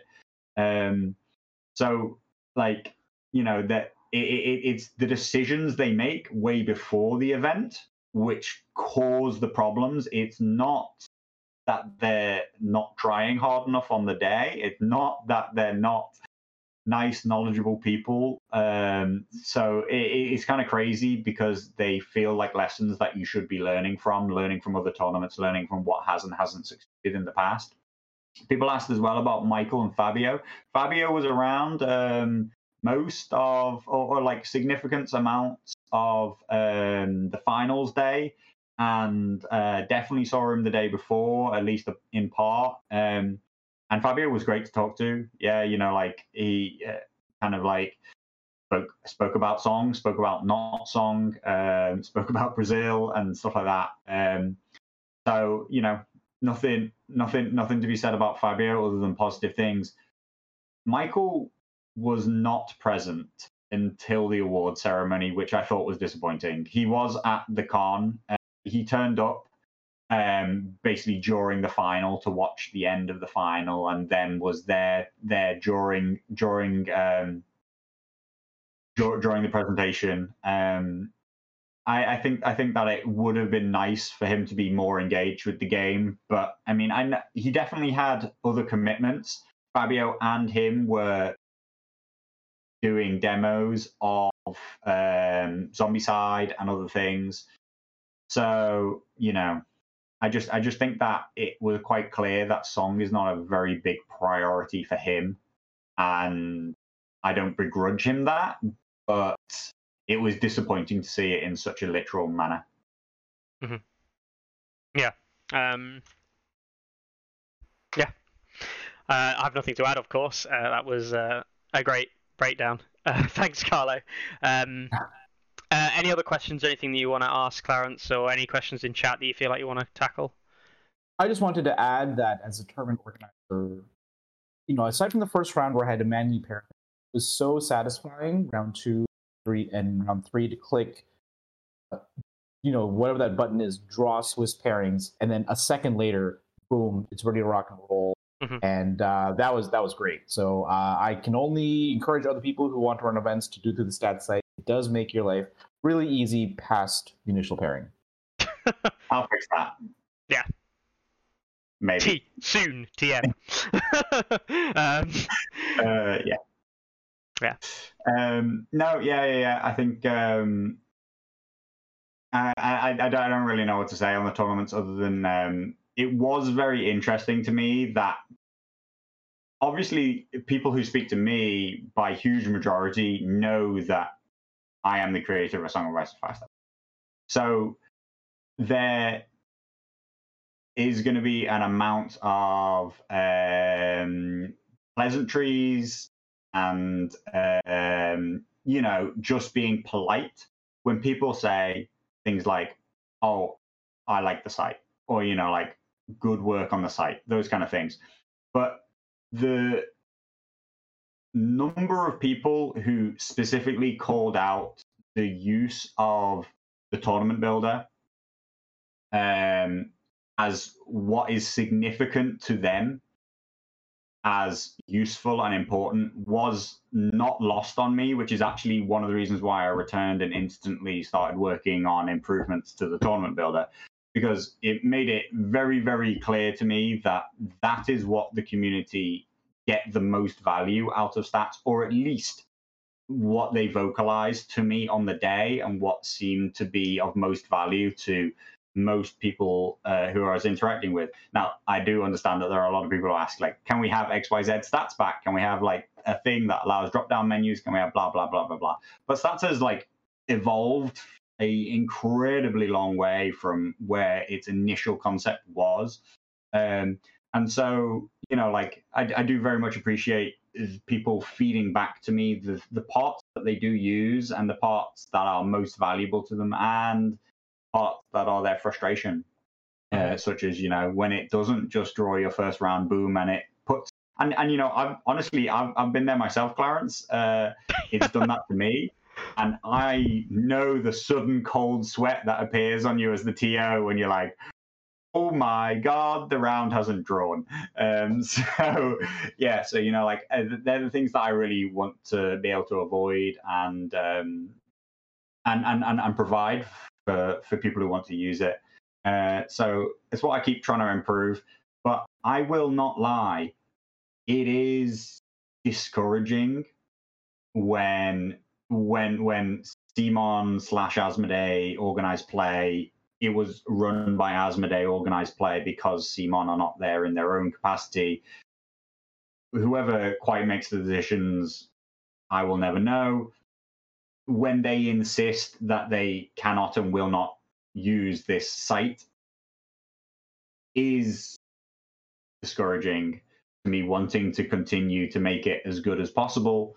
Um, and so you know that that part is disappointing, but uh, you know I, I did maybe hope that a conversation with Fabio might uh, might take us take us further down that road, but I don't think um, you know it, it seemed it seemed quite quite quite clear to me that that um, at the very least is not a Fabio a decision that Fabio is making in any part, and so that discussion is not even really worth having with Fabio. That's not that's not that's not something that he can do for me.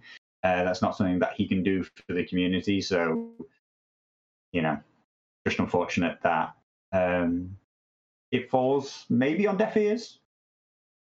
Mm-hmm. Yeah, we'll see. Um, uh, I think at this point, uh, I feel I feel destined to mention that now that we're at a thousand subscribers on YouTube, uh, just a quick reminder: we are sponsored by this little foam mat here. Uh, anyway, uh, thank you for that, uh, Carlo. Not paid for by CMON. Not paid for by CMON. Sure. Um, so um, the next thing I want to do, and this next part um, is. Uh, a great part of the week. We all love this part of the week. It is, of course, some cool minis that we're going to judge. Now, brace yourselves. I have prepped Carlo with this image before. He has seen this on my phone. Uh-huh. So he can get a, a good look of it. Uh, Clarence, I will send you these via Discord now, so I can get your live reaction to these. Okay. Yeah. No shock Pikachu from Carlo. Today. No shot Pikachu from Carlo. I mean, he still might give us a little sneaky, uh, sneaky shot Pikachu uh, just in case. Um, right. Are we ready? Yeah. Let's, uh, let's drag that boy, bad boy onto there. Uh, this is a all unit right. that is, uh, yeah, it's all right, isn't it? It's all right. Um, it's uh, it's okay. Ooh. Does the job, I guess.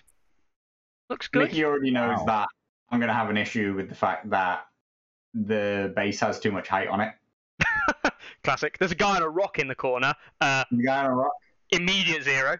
Um, um, Thank God, I can't find many other reasons why it's zero. uh, this, I mean, don't get me wrong, right? I really like some of Luke's stuff. Don't get me wrong. Luke and the stuff he submits. Yeah, he even sent me a message today with something that I'm going to wait till next week to show you all. Um, but I'm sorry, Luke. This is probably the best unit for a Song of Ice and Fire I have ever seen. Um, this is phenomenal. So you know Warrior Sons, right? And as we can see there, the uh, the paint on the front there, you're probably all saying, "Ah, it's Warrior Sons. It can't be a good unit of Warrior Sons until we see the cloaks." Uh, let's bring up the cloaks. they are they are crisp. Um, that is uh, that is a sexy sexy cloak right there. Um, uh, yeah, Luke saying the rainbows have rainbows. Um, this this is a unit and a, and and the effort that's been put in this um, this is way beyond just a good paint job. Mm-hmm, right? mm-hmm. this everything about this is just amazing right? Um, personal opinion i do genuinely think this is the best thing i've ever seen for a song of ice and fire. Um, i'm going to show you just how amazing this gets in a second because if anybody spots, there's Easter eggs with the images I've been showing you. If anyone can spot the Easter eggs, let me know. I'll bring them back up. Clarence, the two pictures you've got, you should be able to go through and find these Easter eggs as well. Uh, I will show you some of the others. Ooh, thanks, Sarah. He sent me. I think it's also back. worth noting, in my opinion, uh, I think it's a relatively majority opinion. Warrior Sons are not good sculpts. No. No, they're not. they are showing their age quite distinctly, and man, he just he's really blowing them out of the water here. He is. So uh, there's the base alone, which uh, don't get me wrong, that's good. That's nice. Is a zero. Strong zero. Tactical rock. Uh, but we would not have such a, a lovely uh, a lovely base if it wasn't for some literally hidden Easter eggs. None of the fict- uh, pictures I've shown you have this on, but uh, just creeping up round the back of the base. We can see this here. Wow. that is uh, the Wings of Winter, just casually placed behind or underneath the steps of the sept, uh, that has been casually put there. Um, Amazing. uh, just you know, just a casual little thing added in. Uh, they are magnetized, I believe, Luke. Um, they are magnetized uh, to the base. So if you do ask, that's that. And uh, not just that, but over on the other side, over here, we've got uh, a poor sod who is uh, is has met an untimely end, and is also uh, sat down there as well. Um, so this, I mean, this is phenomenal. I also have some pictures he showed me of the working, so he actually did it. Uh, there's like the work in progress. He built that up first before he And we put. see all the magnets. Yeah, we, you can actually see the magnets of the feet. Um, get a much better. He, anyone seeing this, he actually quite literally got a picture of the book and was drawing Yep. it out. I mean, that's amazing. Um, Yeah. Fantastic.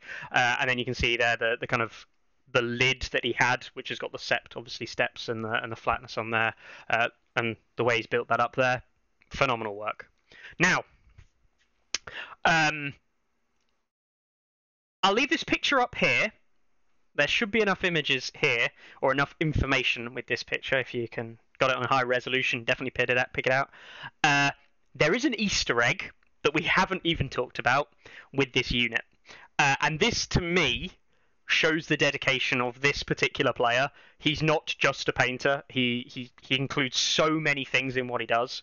Um, and this is from Chris uh, Friday uh, FNM, uh, Chris FNM in the UK, who honestly like I told him at the time like this is amazing. Um, he uh, he said he originally just sent me a message out of the blue, being like, "If you got any more of them zeros?" And uh, you know, with the meme and the scratching, and then and then he posted this, and the first thing I said to him was the if anyone's seen the Astov movie with the guy just going, "Oh," like that was my response. I just yeah, I couldn't I didn't know what to say. I was just like, "Wow." Um, so My favorite bit, my, my, my favorite part is actually the uh, um, is the sword down the shield. The freehand of the sword is actually, I think, even better than the rainbow on the cloak. Mhm. Uh, Stovetop says it has to be a one. You know, I'm leaning towards one. I'm Wow. Yeah. oh, we'll get guys, guys, I'm leaning. I'm leaning. So I think I think we'll see. Was the cherry on the top, Carlo knows the Easter egg, right? The big reveal of the the Easter egg. Um, Ariakas, Clarence, any idea? Okay, I've looked long and hard at this closely, and the only thing I can think of is is that champion of the faith Polish Peter? oh wow! Not what I thought you were going to say, but it does. That would be amazing if it is. I would love it to be. oh, um, that would actually be amazing if it was. Um, I don't think it is. Like him. um, well, no. So, what I want you to do, Clarence, is the models, the the models in the unit, right? There is one of in the back row, uh, this uniqueness. There's two of it in the middle row, and all three on the front row have this unique aspect to them. If you can see it, give you a clue. It's about what Carlo likes the most. oh man. Okay. Let me uh So, Carlo, what do you like there. the most again? Remind the chat. Not dicks. Wait, what? I really like the shields. There's a clue. He really likes the shields. All right, they don't have shields normally, right? Now they have shields. Correct. And how many shields are on the back rank, Clarence? Uh looks like one Yeah. and then the middle row has I can only see two. Okay, and the front row? Has three. Just quickly remind me, Clarence, if you were to go to the Warrior Son stat card and you were to use Battle Prayer or whatever it's called nowadays, how many war- blo- hits do Warrior Sons block on full ranks? Oh um, wow. Ah, it's a reflection of their hardened rule? That's hilarious. yes, he literally has the hardened rule built in to the number of shields the unit has on each rank. I would have just Is given like- all of them shields. You know, yeah, like, you just because giving the them all are shields, right? But Chris it, doesn't do that, you know? But, Oh, that is deep. That is like you know that is two. That is that is a five head thinking. Yeah, we That got is we got literally low five downs in the chat. Everybody, everybody's everybody's mind blown. Yeah. Um, it's only a little thing, right? It's only a little Easter egg, right? Um, uh, Peter says six. Uh, Adam not present. um, Yeah. Why why are there not seven for the seven for the seven? Uh, The seven. You know, yeah. the seven. I don't even know what you call them. The seven gods, the new gods. Mhm. Does he add shields when he uses Adam? I, I think he, he doesn't play Adam in War Sons. It's not uh, it's not canon enough. Um, uh, maybe it. Actually, I'm really worried now that Chris actually has a load of magnetized shields that he would put on the unit. like that is exactly the kind of like crazy level that Chris may have gone to. Um, but yeah, I mean, let's stop with the joking for a moment. Uh, this is amazing. Uh, this is This, this fantastic. is the best. This is the best best song unit I've ever seen. Yeah. Without a doubt. Yeah. So I think the big child creative paint jobs are some of the best paint jobs, but as a complete package in terms of the basing and the Easter eggs and the garden built into the unit, this is yeah easily the best overall package I've seen. As So, Yeah, it looks right. Even the stump is well painted. Yeah. So I think uh, I think the only piece of, of feedback to Chris is um, lose a bit of height. You know, you don't need tactical rocks, perhaps. Um, but apart from that, uh, Carlo, can I have your rating?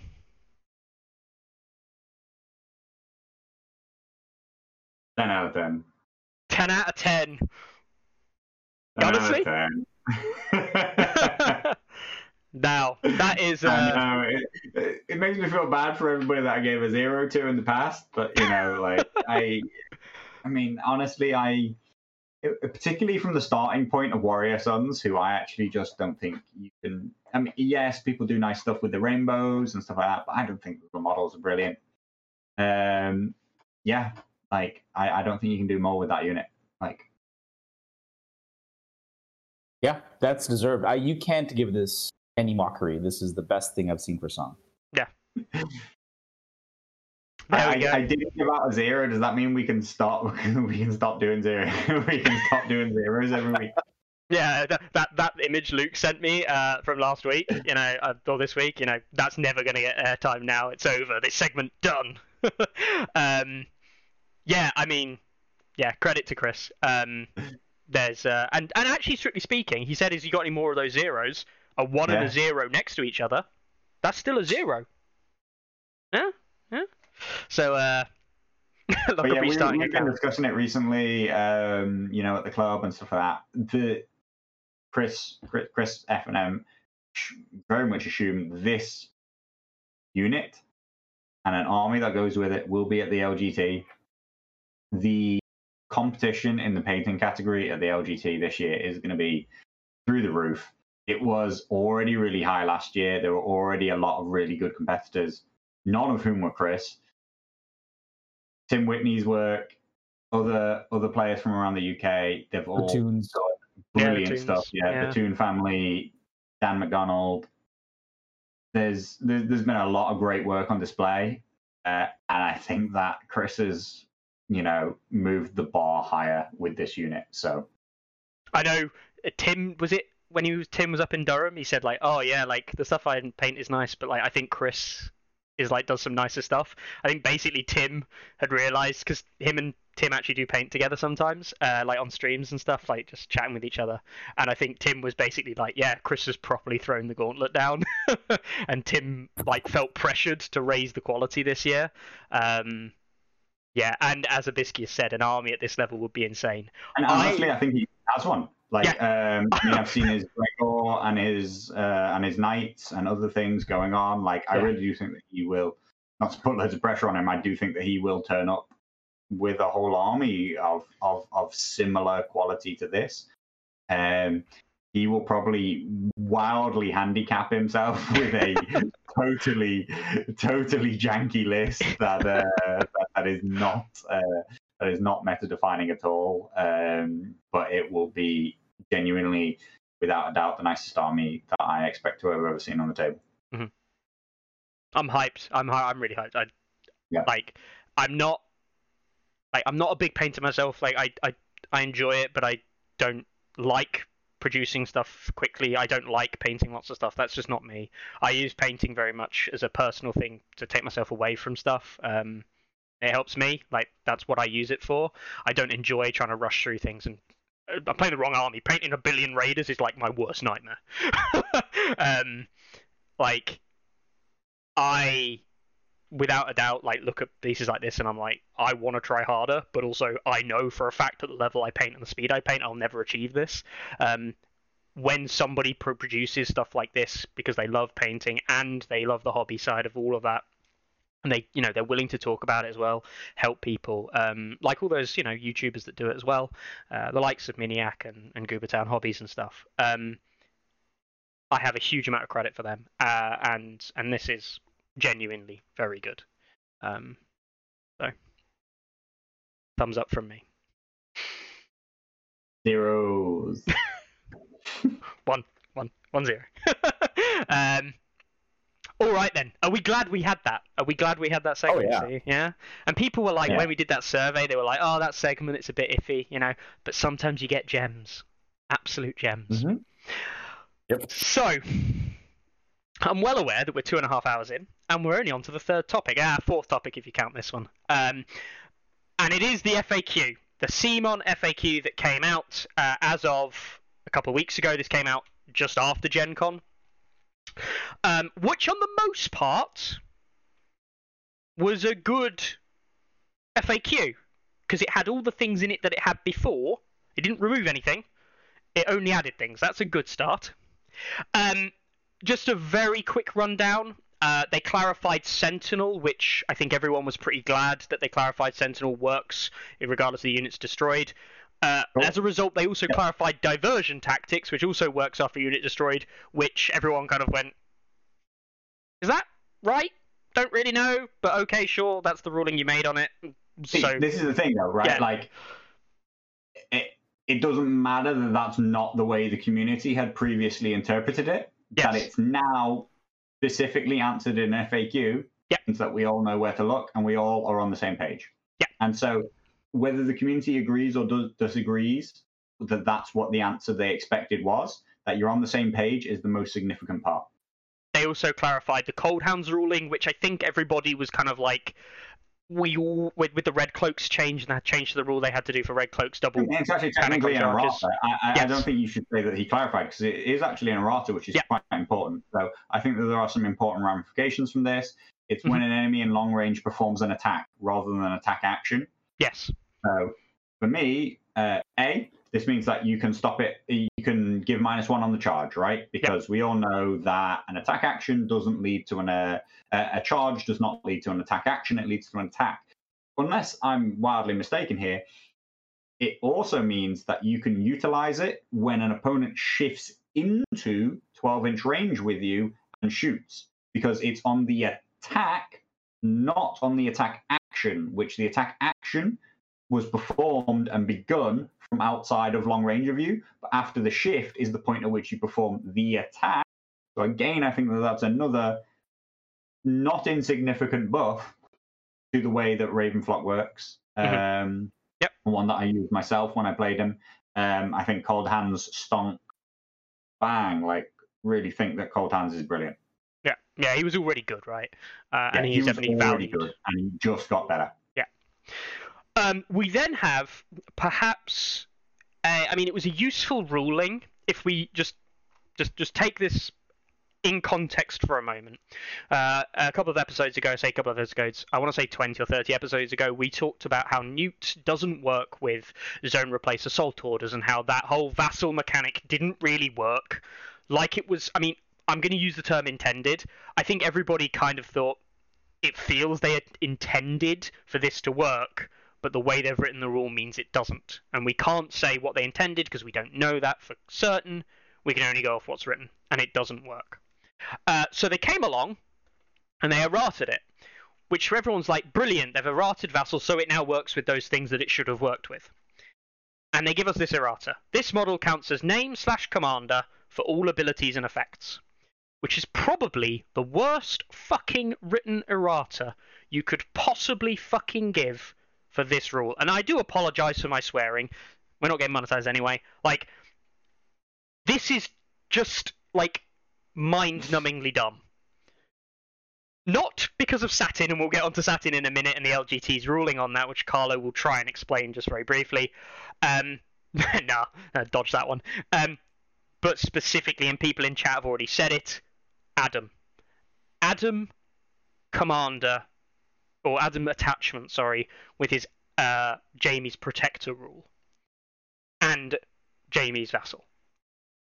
Which now means that you can attack Adam's unit, and the response is it gets to charge or make an attack back. Regardless of what else is in the game. Literally doesn't matter.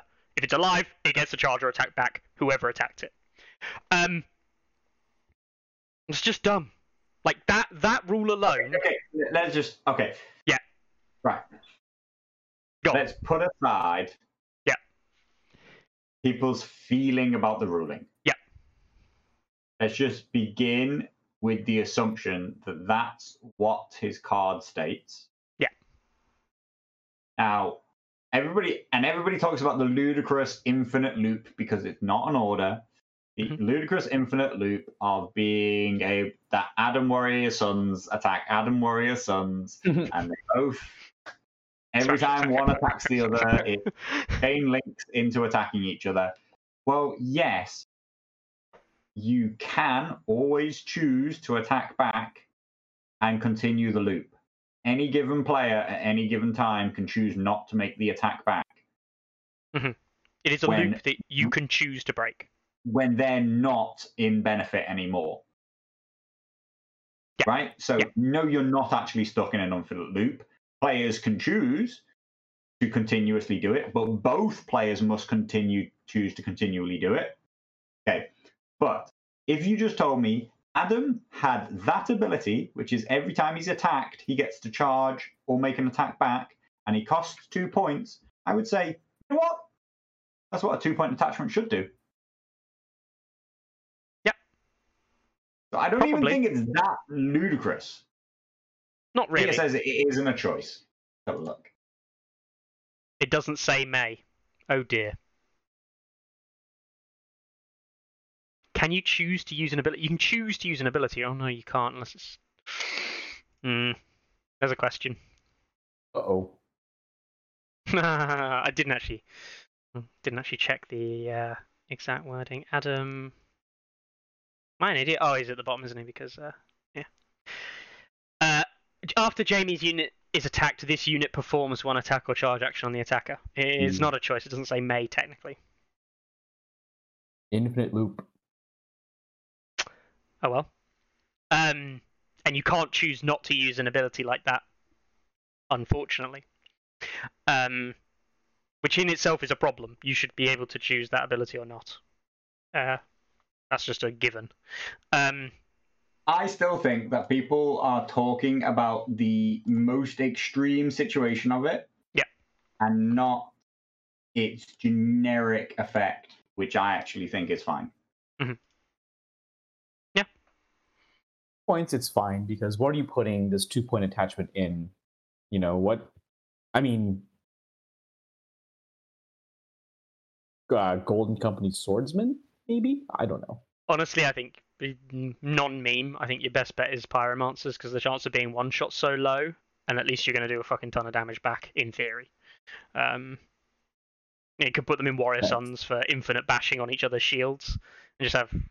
Hey, that'll be good. Chris's Chris's soft lock, Chris's amazing warrior sons, and it's like, oh, what did your what was your game? Well, my amazingly painted warrior sons just sat there in combat with another unit warrior sons until round, well, and for the rest of round two. what round you end on? Round two. um, we just kept attacking, uh, which you know, whatever. Um, So I, I mean, like people, and, and again, people are talking like, oh, you can bait Adam into doing X, Y, Z. Well, if that's true, you always could do it with Jamie anyway. Yeah. Nothing has changed in that regard. No. You just do it by attacking his unit Um, instead. Yeah. So let's be really specific. All the errata did was mean that Adam is Jamie. So Adam also qualifies as Jamie's- Jamie tactics cards as well. Yes. Yeah. No, but like he also qualifies as being Jamie being attacked when he's attacked. Right. Yeah. So if you have any issues with the way it works outside of Adam procking his own ability, then you have no issue with the errata. You have an issue with Adam's actual rule. Yeah. Which you only have an issue with now because he might actually see play. Because he might actually be worthwhile now. Mhm. And yeah, I still don't even think he's necessarily the best two points you like best two points in. Yes, it is silly. The most extreme situation that two Adams fighting each other can just, you know, go until somebody's dead. Adam's not even the only problem though. No, Satin, which I know that some people, uh, I'm just gonna put a line under this straight away. Satin with Commander's Vassal. People have said this is the generic version of Vassal. Um, I know in the conversations that Carlo, uh, Chris had, and things like that, um, that was not something that was lost upon them for the LGT ruling. Uh, that was mentioned, but in the end of the day, you can't just say it's the generic version of that rule because you have to follow what is written. And I know that seems at odds with other rulings. We'll get onto those ones in the future. Um, Carlo, did you want to explain your thought process for Satin? Just very briefly, you know. Yeah. So I think it's worth putting into context for a start that I when when something's an errata, I believe it's quite important that an errata says this is what the rule is, and you just begin with a totally new frame of reference, and you just replace the wording of that card with the wording of the errata, right? And that is like chances are it doesn't also come with an FAQ, it doesn't also come with some kind of explanation or some rule change. Now, the errata, generically speaking, will have implications. But like I say, with Raven's Flock, there are sometimes in totally, it, sometimes there are very unintentional implications which can come from it. In my opinion, Satin's card now says, because Satin is, of course, the one that says slash commander is referring to Satin. Her card says this model counts as commander for all abilities and effects. As far as I'm concerned, that is what Satin's card says. And if that's what car- Satin's card says, there is a very distinct set of rules that that implies. Now, you could argue that there should be a whole extra sentence, which is this model counts as insert your commander's name here for all abilities and effects. They could. But I'm going to throw it out could. there. They could have literally put name slash commander's name. exactly, That would have done. exactly. Her, sorry, her. His. oh Um, dear. This model counts as commander, all abilities and effects. Commander has specific rules in specific game modes, and therefore I believe that it meets the requirements to be your commander, but does not have the name of the unit. And that is what I believe. This is not an FAQ to to to give like a further understanding of the way that the rules should be resolved. This is an errata which says start again. Here's what the card now says. My interpretation from a new clean slate of that's what the card says is that that is what the ruling should be. And so I think that it's significant that erratas are not FAQs and FAQs are not erratas. Mhm. Ariakas looks uh, inquisitive. Yeah, I'm a little bit puzzled. So, um, I actually didn't even know what the issue was with Satin until you guys brought it up. And is it because Satin's rule does not say Vassal? as commander's vassal. His Sorry, say that again. You just got out for me. Oh, sorry. Um, so I didn't even know there was a problem with Satin until you brought it up. Is the problem with Satin that Satin's rules say commander's vassal and not vassal? Well, she doesn't say commander's vassal for a start. She says you count as commander. Yeah. Okay, so so so just to explain, mm, the ruling which I decided off of this, you know, I take salute, you know, like this was my ruling. This is the way I believe it works. There are game modes where a commander's unit has an effect in the game. So Fire and Blood, Clash of Kings, um, possibly some other things. Yeah. Satin will count as your commander's unit. An additional unit counts as your commander in all of those situations. And all the benefits and negatives from the back of that will apply to Satin's unit. I think the thing that people, some people, or maybe a lot of people, or whatever, take issue with, as far as I'm concerned, Satin's card does not say this model counts as Jon Snow, Cotter Pyke, Donal Noye. Therefore, when you play a card which has a beneficial effect when targeting Jon Snow's unit, Cotter Pyke's unit, Donal Noye's unit, or within short range of Donal Noye's unit, which I believe is the way it works. Mhm. I believe that none of those apply to Satin because Satin does not say that she counts as your commander's name. She says she counts as your commander. Now, if commander had no effect in the game, then I would say it can be argued without any opposite argument being made that what they meant was this other thing because it has Ooh. no literal effect unless you add some extra words. Mhm. But what I say is this has a game effect. You cannot add extra words at your own choice because you think that it's supposed to have a different game effect. Hmm. That is my personal belief on where you can and can't add extra things because I know that we're gonna be able to we're gonna say, oh, but you say rules as written. so field um, control. field control shouldn't work because of timing, but I say field control has literally no effect in the game unless you add some extra text in there. And therefore, I believe it is only fair to add some additional text. I mean, to be honest, you have to add fuckloads of text. Like, its timing just doesn't work. but So some people saying um, if you apply the text straight, uh, no, Abiscus. So when you've got something in square brackets like this, if anyone's not used this before, um, very common in document creation, things like this. This is a text field. This is actually a reference to the la- uh, the language on the ruling. So where it says uh, open square brackets name slash commander, that actually now is calling the name or the commander from the rule that's being applied.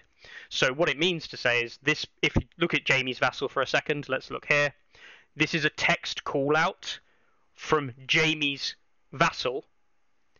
This model counts as Jamie for all uh, game effects or whatever, finishing the, the FAQ off, right, or the errata off. That is a text field reference point. You do this in document. Uh, that square brackets is something that's referencing another point. That's very common in document parlance. I agree that they did not identify that, but like we know, this rule would mean literally nothing if you just put that in square brackets. It, the rule wouldn't make any sense if you just replace the text quite literally. Um, therefore, you have to make that one step removed from the actual text we see. So that explains the, the square bracket usage there. Um, otherwise, you just have this model counts as name slash commander for all abilities and effects, and there's no such thing as name slash commander. Like that thing doesn't exist. So, I mean, like, I, I absolutely, guys, I'm not saying I'm right, you're wrong. I'm saying this is what I believe is the most literal interpretation of this errata, and I always lean to the literal interpretation of the rules. Hmm. regardless of how it actually impacts the game. It's not important with how it really impacts the game. As long as it does something in the game, then that's a fair ruling. You know, does I I, I personally think that Satin probably is a generic version of Jamie and things like that. But like, well, we're making the rules, and I'm not going to sit here and disagree with the ruling that's been made either. Um, because I can understand that point of reference and I understand the logic behind it. Doesn't mean I agree, but it's not about agreeing or not. It's about understanding it. Um, uh, yeah. Um, shall we move on to other Yeah. things that come up? Uh, Clarence is like, I didn't even know this existed. Uh, right. That's Um, so subtle. It's so subtle, and like I've never ever seen satin before. So it's like, No, th- and this is this is the thing. Like nobody even bothered to check whether or not Adam's rule was a may or a requirement because nobody fielded Adam. Mm. yeah, yeah, Yeah. So sad. Anyway, Um, oh, so Doug makes a good point. You're also saying it's your ruling for a tournament you're running. Yeah, exactly. Like this is for Yeah, the like- LGT. Oh. it's not for everyone if, if- everywhere. If, if, if, if you don't like it, don't field Gilly or don't field Satin or don't, you know what I mean? Like, and if Yep. you really, really don't like this corner case thing about one thing in the rules, then feel free to take your protest as far as not attending the event if that what you know. Yeah. But like, guys, like. I think it's interesting, you know, it's it's interesting that I, I actually forget how many things we ruled on. Like maybe 30 questions or something like that. Like lots lots were just just gotten rid of because they're so straightforward answers. We roll on about 30 things and maybe one or two of them are things that people don't agree with. Maybe either the majority or the minority. Like you there are plenty of people who like pick up on a rule which the majority are like, no, no, no, that's a completely normal, fair ruling, and they're like, no, no, no, that's wildly wrong, um, and people take huge exception to it. But guys, if if if the designers turn around tomorrow and answer on the forums that this is wrong, like I'm just like, yeah, cool, that's one, yeah. Um, I'm not, I, I, I'm not here to tell you what's right and wrong. I'm here to tell you this is what my ruling is for this tournament that I will be running. And I'm giving you this ruling far enough in advance that you can make changes to your lists, your everything, your preparation for the tournament, because you know this is how it will be played. Mhm. Yep. There is no need to take noticed. exception to any of that. like, yeah, and we can debate. You know, we can debate what the ruling should be and things like that. But that's got nothing to do with the event, really. Um, yeah, I, I'm really glad you've decided on a road, and now people can just decide what they want to do with that. Yeah. I also, um, this is a little aside. Uh, somebody literally took this to Facebook and said, like, made, made basically made a post, and he like, oh yeah, this ruling's been made for this event, and oh, I want, I'm literally like started tagging people and saying, oh, I want to like disagree with it, and I, I know I got very frustrated when I saw that personally, uh, and I literally said, go and like talk to the organizers about it. Like, if you're really, really like that much invested in you hating a ruling, like go at least go and ask for why that ruling was made in the way that it was, which hopefully now Carlo's been able to satisfy for people.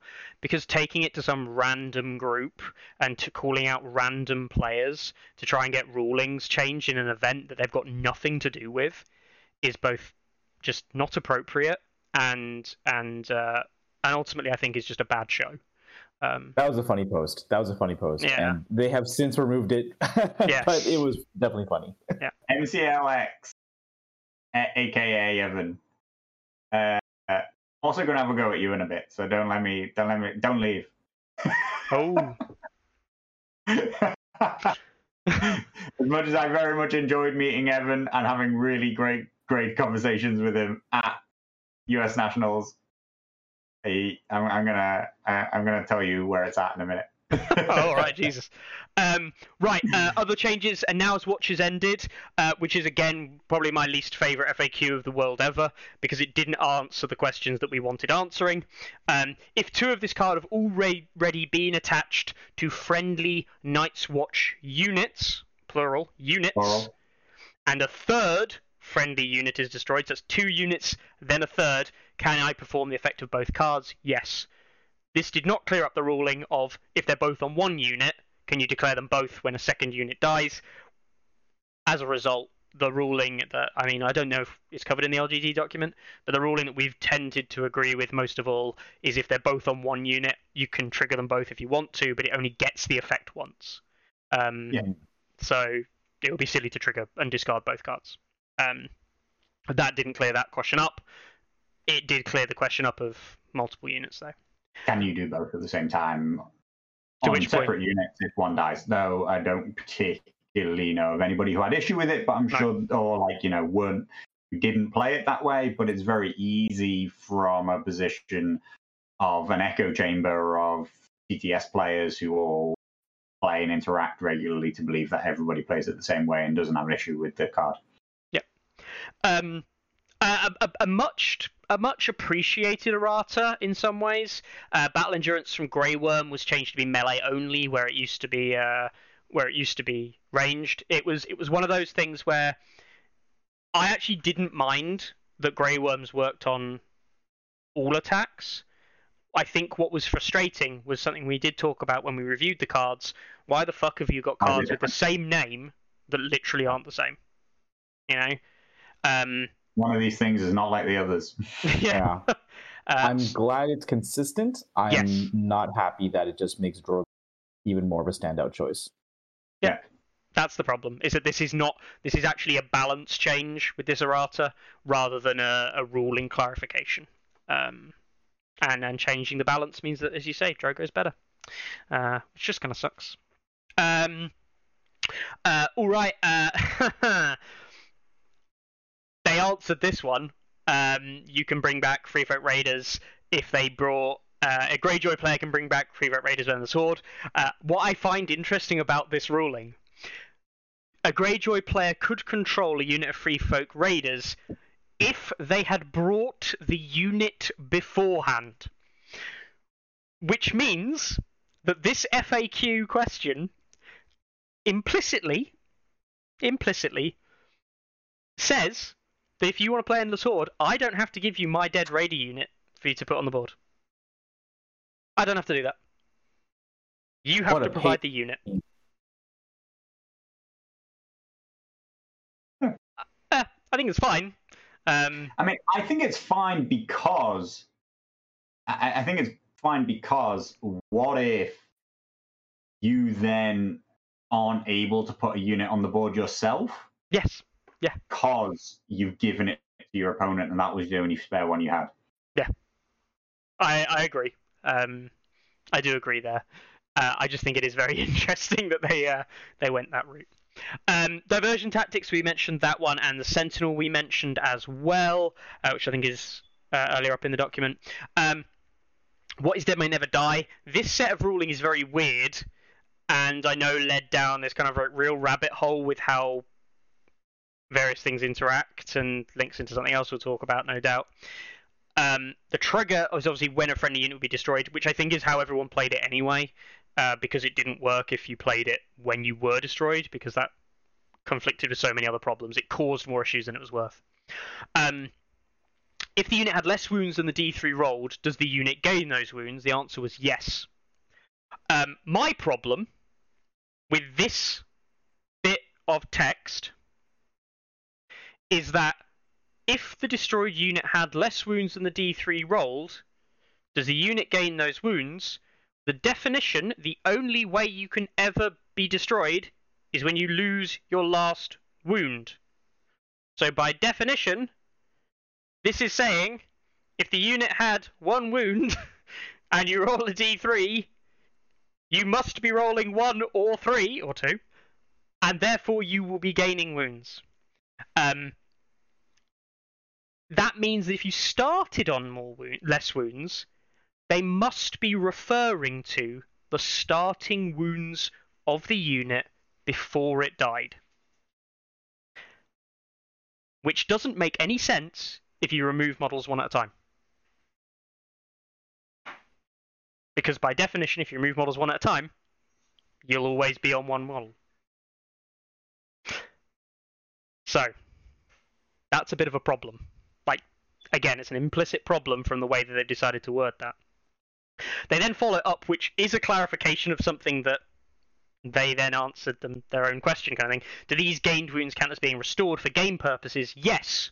Although the words restore wounds are not written, there was a net gain of wounds from this effect.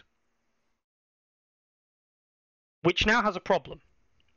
If you're on three wounds, you die, you what is dead may never die, you re- and you survive on three, you have not restored wounds with this FAQ ruling. You have stayed on wounds. Mm. even though you have almost definitely restored wounds. If you start on two wounds, die, and roll a three for what is dead may never die, you go back up to two, but you can't go to three because you weren't on two to start with. That would be restoring a wound, assuming, let's say, you had a new Martell card that prevented healing. Oh my god. like, for Yeah, me, it, it, the follow up is weird. Because, weird only because for CMON because they've preempted a question before it's even been asked. yes. Um, because nobody was asking whether or not things count as restoring wounds before they created Martells, which restore wounds. So literally, when this FAQ was written, they were preempting a question that nobody had ever asked before, which is odd because they never they they say that they answer the questions the community like as in it kind of shows that what they're answering are internal questions not external community based questions yeah um, the LGT. I mean, this this links in. Well, Carlo, you probably take it here from now, but uh, this links into a ruling made uh, to somewhat on to the last, right? Um, this kind of idea and this line of thought, um, in part, plays to the last. Yeah, I, I think that it has implications around the idea of when a friendly unit would be destroyed, which is a very complex trigger. Um, I know that there have been some people who have been very vocal, Evan, about about the fact that I believe that um, I believe that you can back to back trigger um, to the last, and then after that, if you fail them, then trigger what is dead may never die if you're Greyjoy, or um, um, Selyse and Selyse and Shireen if Yep. you're Baratheon, can can come after the failing of those triggers. That is because I believe that the failure of the test triggers a would die situation. Triggers a would be destroyed. The point at which you take the test and then fail has lead, led us back to the idea that I would be destroyed. Because would be destroyed is the time at which I'm going to take these models off the tray. It's also very, very important that if anybody tries to even marginally reference the idea of simultaneous actions, I will say to you, none of those rules apply because this is not an order or a tactics card, just specifically what simultaneous actions refer to. Therefore, if you tell me that I must declare them all at the same time, that I have to then resolve them in an order of my choice, no. They are rules which are defined under simultaneous actions and are a reference to orders, tactics cards. They have no reference to an innate ability which is always on and does not count as an order or a tactics card. Therefore, I believe that the most logical solution is that each one creates a new point at which you would be destroyed. And you can resolve them basically at your own choice, shall we say, between playing the orders and playing the card. You do not have to declare the use of the card, then play the order, then not even not even I Evan, I'm pretty sure they don't fall under it.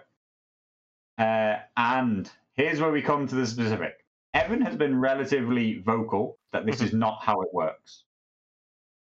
And I will say to you, Evan, the same thing that I used to say to Brett, which is Evan claims that he has somebody in the know who can flat out guarantee that is not how the rule is made.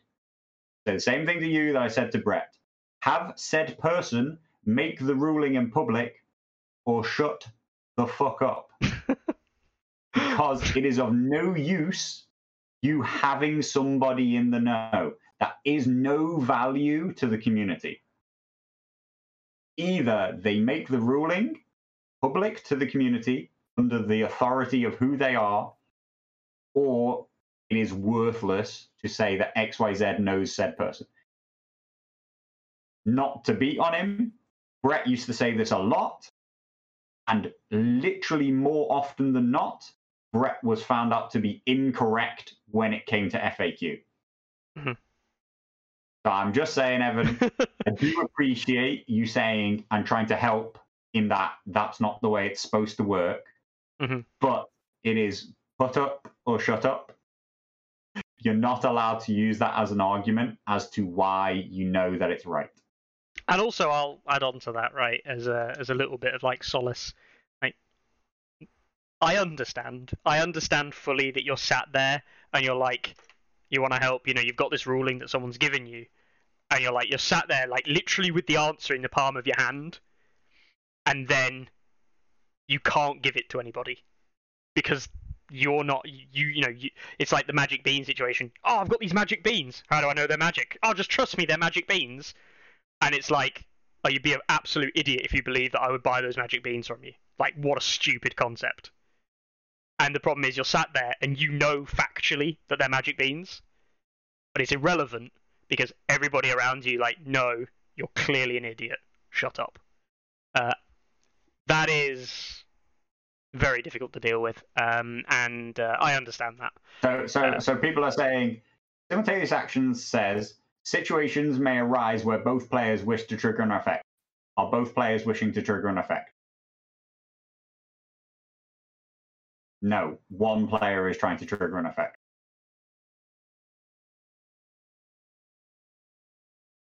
We're not simultaneous actions. Charles logs in and I'm talking about magic beans. Yeah, Weasel. But It's, again, guys, this isn't I'm right, you're wrong. This is my best and honest interpretation of the way I believe that the rules are. This is what I believe that it says in the rulebook.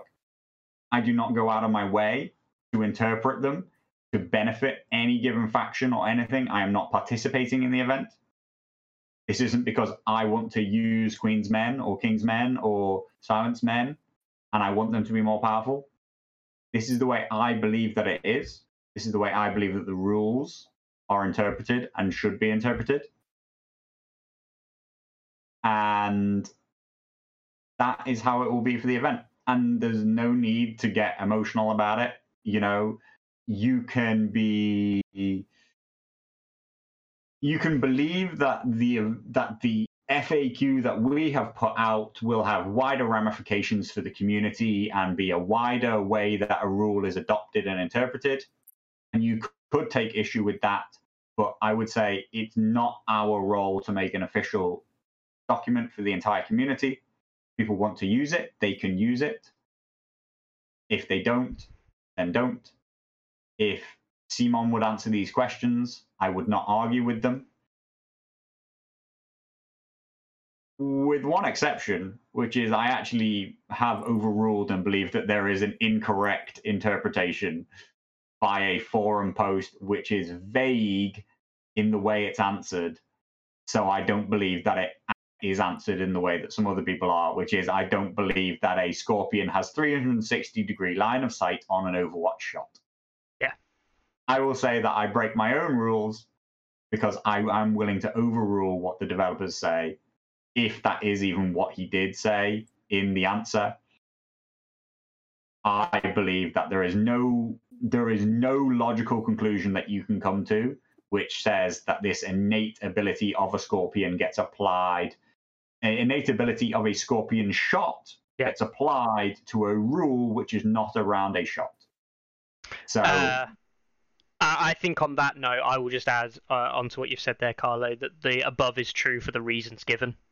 Um, so yeah, uh, it's uh, yeah. I mean, there are lots of things here um, that have ramifications, right? And things do have ramifications, but like Carlo really highlights it. Like you should never realistically make a decision on a rule based on the balance of the game. You make a you make a decision on a rule based on what the rule says, then you deal with the ramifications of that uh, later on. And that's why we can look at Yeah. field control and make the decision that we make on field control as a community, because we can say, yes, the ramification being the game doesn't, it, the card does nothing. In that interpretation, if rules is written, we can't have something in the game that literally does nothing. It might do little things or be not very effective and be a bit rubbish. That's fine. But if it literally does nothing, then we have to take a step away and we have to go right how far do we have to go how unreasonable is it to make this card do at least something and there you have a solution um Wait a sec, but field control still lets you move your own unit plus one movement. Yes it does, the but second the whole half second half of the card has literal no use in the game. Yeah. So, so that entire second paragraph would be literally can't be applied without without additional um, timing modifications being added to it. Hmm. it just doesn't But like, in Satin's case, you're saying Satin still counts as your commander for Clash of Kings. Yeah. it does and work therefore has a game ramification and has a implementation. So who am I to say that the implementation which I read is wrong and that I am going to add additional rules which now get us to what I suspect is was their initial intention. Yeah. Yeah, and I think, you know, bottom line, people are you're not gonna make your own happy, but you've done the responsible thing of public, publishing this months in advance and people can decide what they want to do. I will add on top of this actually though, um, I do think that a community FAQ is what the community wants. The community wants, to some extent, the online community definitely want a document that they can go to that, let's put it bluntly, has more answers in it than this CMON one, um, that they can reference and say like, this is the rule set we're playing. Um, myself and Carlo, um, and I do talk on his behalf as much as I do talk my own here. We uh, we have both said on multiple occasions that that is not something that we believe is beneficial for the game as a whole. Um, we don't believe that having effectively a rule set, which is what a community FAQ would create, is beneficial for a wider community. Um, however, right, my opinion now, I'm under no illusion that these large events do have and are starting to have ramifications online because they're seeing these big events being ruled in certain ways, and people are now saying maybe we should follow that ruling, maybe that is correct. Even if I can sit here and say, but I don't agree with it, some people might say, oh yeah, but maybe that is right. I am under no illusion at this point in time that we are moving towards a community FAQ happening. And I don't mean we'll be involved. I don't mean that that's the LGT one. I mean that I think there is now a call for it. And I don't believe that CMON are currently doing enough to stop a group of players getting together to do that. People have tried in the past, didn't really get off its ground. What Carlos said about Michael and the CMON in, involvement there at Gen Con and stuff like that. Um, I can see it happening. Um, and uh, yeah, and Paul also mentioned even if you had a community queue, there'll always be some whining. Oh, 100%. Um, there always will be. But I I don't know how Carlo feels on that, and Ariakas, I don't know how you feel on that. Um, My issue has always been with it. Um, and, and and it's kind of the same with the same with the site, and it's the same with uh, nationals, and it's all the, it's the same, same with so many things, right? Is the authority is derived from two places. It's either given by CMON or it's given by overwhelming community consensus. Right? So CMON gives uh, validity, or actually not authority, validity is, is, the, is the right word, right? CMON gives validity to any tournament that they choose to endorse and call their nationals. Suddenly it has more value than any tournament that isn't, irrespective of the entrance size and quality, etc. Community, the community assign validity to other events which they know and believe are important as well. CMON give no validity to the site and its ranking structure, but there are definitely a very high proportion of the site users and community involved around it that give it validity. I cannot make you the world number one player, Mikhail, in CMON's eyes, but in a lot of people's eyes, he has been the world's number one player for the past six months, right? And that is exactly the same with the FAQ, but it becomes even more important. Who gives that FAQ validity? How are you going to go about choosing who and who is and isn't involved? I, we, the three people here in this chat all have names that people in the TTS community know, people online know, maybe everybody knows. To be presumptuous, everybody in the community knows to some respect. We could presume that we have the authority and the validity to come up with a document and that it would be worthwhile. But how do you determine who is and isn't involved? Who has the validity to even say, yes, these people have the authority to be involved? And that's where things get incredibly messy. I have authority and validity over the LGT. Now that you've seen in an event that I am running, this is what I believe to be the rules.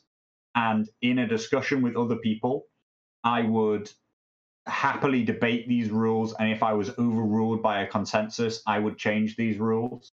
But for me, this is what I would say if I had sole responsibility for determining a community FAQ. This is what I would put in. And there are people who have issues with it. And I don't think you're ever going to remove the fact that if you answer every question that the community has, which is going to be 50 to 100 questions, that you will find almost every person has an issue with one or two of them and therefore not a single person in the community will be entirely happy with the document that you put together. And so, how are you going to put together a group of people that then have the authority to say, yeah, well, you don't like it, but this is how it is? And maybe you could, but it's a huge amount of work. And like, who who wants that? Who wants the huge amount of work to even get to the point to then have a discussion about what the rules are? sad but true. I mean, I don't. I guess I don't know if you have other, other, other, other, uh, a different opinion on it or whatever. But like, that's my feeling on why it's very difficult for us to get to this point. Not that the community wouldn't be improved by it, but that the community acceptance of it will never be adequate enough. I I completely agree. Um, I I don't think there should be a community FAQ because we have no authority and no you know um, I guess it's a word really authority to to create such a thing and enforce it or ask people to use it. Um, I do think organizers should probably answer these questions for their own event, and I think you know I think many previous TTS events have done so preemptively, and I think it's a great standard to set. But yeah, I wouldn't want um, a community FAQ out there that says this is how things are to be run going forward because you are not CMON, we are not CMON. So, you know, why should I take your word for it? Why should I listen to your interpretation? Mm-hmm, mm-hmm. Yep. Exactly. You should listen to um, you should listen to another person's uh, discussion and interpretation, right? But that doesn't mean that the answer that I come to has to be a thing that you accept. And Yeah. until that authority is given by the developers to a set of people, that will always be the case. And if the FAQ doesn't give you something to fall back to and say, yes, well, the FAQ says the community FAQ says X, so that is the way it's going to be because we can't decide. Then all you have is a written verbalization of what is community consensus anyway. And maybe maybe it's my, you know, maybe it's just because I'm actively involved in online TTS games and listen to uh, listen to people uh, playing games and watch them come to rulings mid TTS game and stuff. Personally, I feel completely aware of what the community consensus generically already is. and I don't need it written down uh, for me to reference. So Yep. Um, yeah, I have nothing to add. Uh, that is the way that it is. Um, uh, I think, like all these things, like it's a ruling set made for an event. Um, it's not meant to extend beyond that event, uh, but you can Yeah. use it if you wish to. Like, we're not going to stop you. Um, but like the last thing that I think anybody here would want would be like, oh, but this person said that. Like, I've made rulings on like random TTS games right before where someone says this, that, and the other, um, and somebody asks me a question like I, I, I'm like, oh, I'm pretty sure it's this, but I don't know. I'm like, I'm pretty sure it's this. Um, and then it's like that person might go, oh, that Mickey said this, or you know, and I'm like, yeah, it doesn't mean I'm right. like, I, I think I'm right, but like, I don't know. mm-hmm. there are other times where I'm like, oh, I know, like factually, like this rule I am 100% certain on is the right way to play it.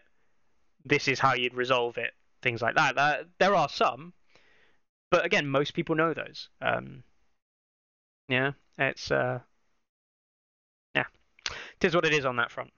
Um, you mentioned earlier, Clarence, that you didn't have many rulings come up in in Canada much at the Great Open. No, no, I, and I, I also credit that to the fact that um, I think most of the players were in the newer category. I think uh, of the 18 players, maybe five of them were kind of hardcore. Mhm. Most people were not. Um, I had maybe one or two questions per round, very easy to respond to, uh, and no tough questions at all came up really. So uh, yeah, it was pretty smooth. None of this does Satin count as Jon Snow kind of stuff. That you know. I mean, and this is what it comes down to. The reality of it actually happening is incredibly low. People get very upset over these rulings, which Yeah. actually are nearly always corner cases. Like Yeah. you're having to rule on a, an interaction which is so unlikely to happen in reality. but Yeah. to be well prepared for an event with a preemptive FAQ, you have to be exhaustive in the in the in the in the extent to which you try to answer things. So you end up in the dark, depraved areas of rules interactions which were never meant to be.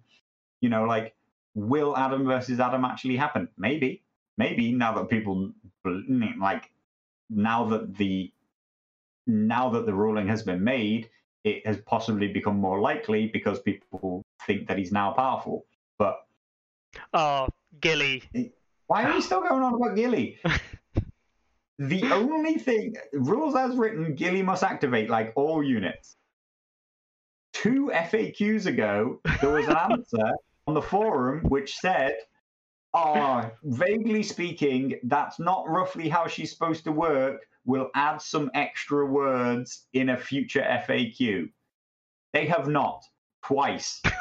we can only, we can only, and and and and and.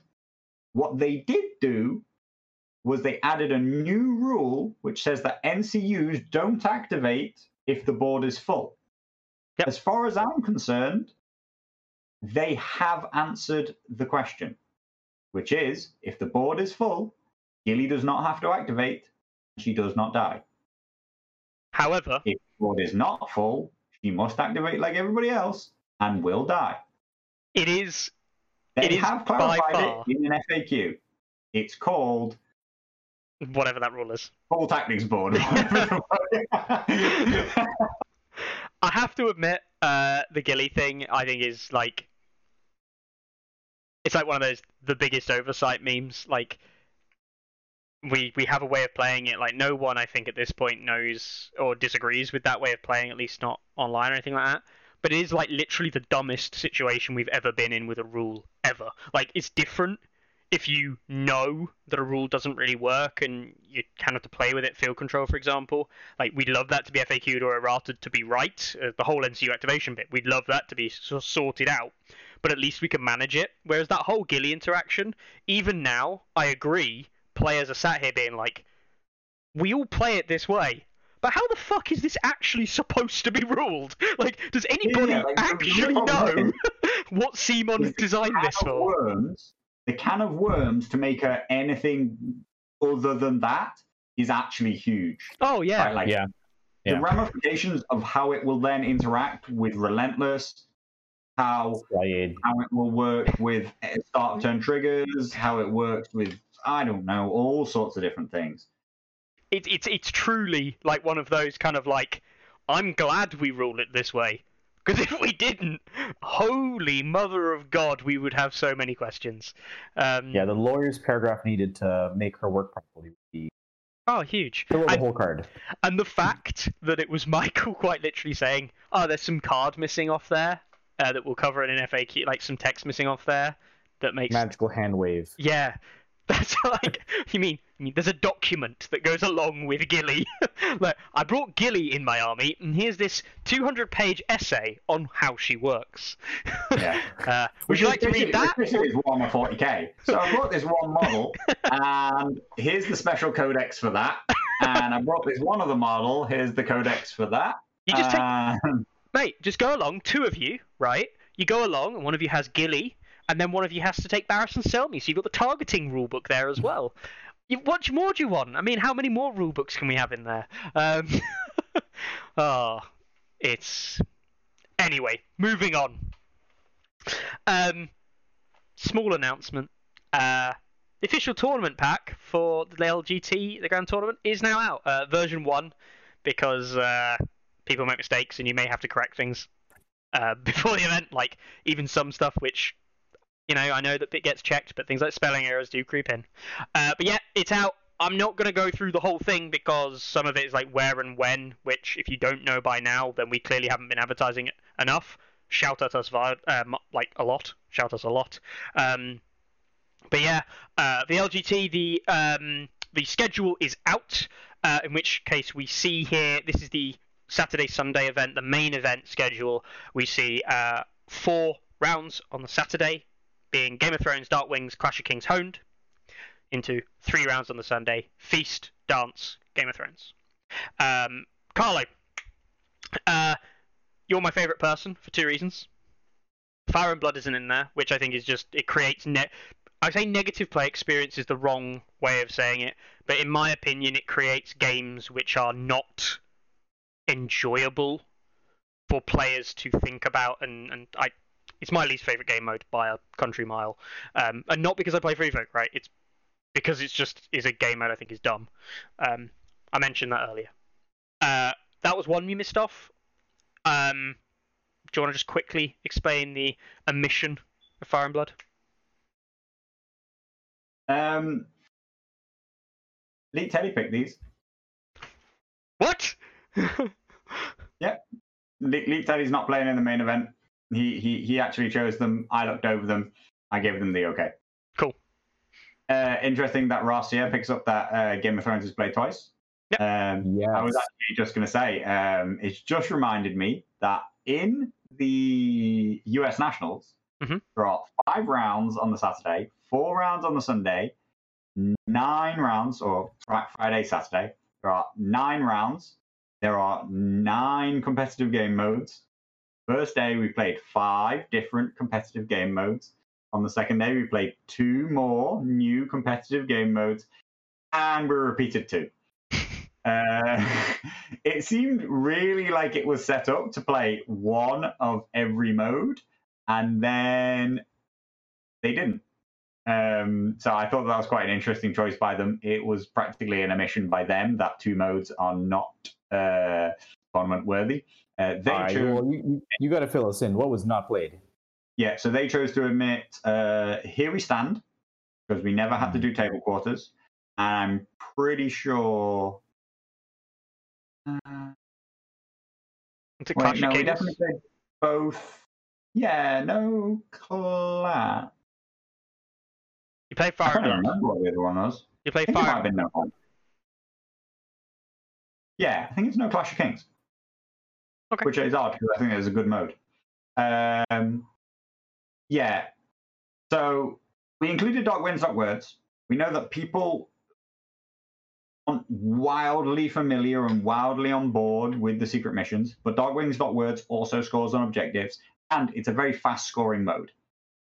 People, we found last year that people playing secret objectives took way too long, and loads of games went to time. But that's because they took too long to read and learn and do the secret missions. They wasted too much time, and I think that that is. I think that's unfortunate, and I, I, I do think that players just like if you're going to go to a tournament, you need to be uh, aware of the game modes, and I do think that that's on the players myself. So we did take note of though that like we're not just going to force a mode on people that they're not familiar with or give i give um give consideration to the fact that it is a mode which may take longer for people. Luckily dark wings dark words scores incredibly quickly so the mode plays out very fast. And teddy even had the great idea that it is after lunch if you don't know what the mode is, you can spend your lunch learning what the mode is. Any player comes to me and tells me that they didn't know what Dark Wings, Dark Words was, I would just say, well, that's your own fucking fault. Also, um, Dark Wings, you don't choose the cards, right? You don't have the mission No, card no hand, which is wins. So Yeah, you're going to play there. them. There's no choice about what ones work for your list, which again cuts Yeah. that out a little bit. Yeah. I do think that Winds of Winter is a pretty good mode. I, I- I I understand that, you know, the whole pre picking your six card hand at the start of the game, all those kind of stuff, uh, will add time and does make people play slower. Mhm. Um, and we are under some time pressure. You know, it's only two rounds per round. So uh, that is why Dark. Um, that is why Winds of Winter doesn't make the cut. Fire and Blood, as you say, pretty much doesn't make the cut because it has relative negative play connotations for some people. And uh, we also skip out Here We Stand for the Yep. reasons which we think that it's just not, uh, it, it adds unnecessary time to the mode. Um, when people spend ages deciding and counting up their table quarters and counting up how much stuff they have. Um, and finally, I forget what I even else is missing. That's, That's it. That's it. Those three missing. Um, Um, but we only have seven modes, and Game of Thrones is repeated. Oh yeah, It was of course. six. And- There's and nine, nine, 'cause- not, not a nine of ten. Yeah, Yeah. so those two, three modes are skipped for those reasons. And Game of Thrones is picked twice to bracket the event. I feel effectively the four games on the Saturday are all very acceptable game modes, but the feast, dance, Game of Thrones is a specific, tailored three game scenario ending, which is three scenarios that are all distinctly different to each other in their scoring mechanism and their style. So it creates the most rounded Finish. finish to the event. Yeah. When it really comes to crunch time, not that, you know, people don't need to win all the other games on the other day, it's one giant Swiss event, but when you're really getting into the crunch time of like really top players playing against each other to determine the winner, these are the three modes which I would fall back on as being between them. If you can deal with all three of those modes, then I think that you have a very good rounded experience and knowledge and balanced list.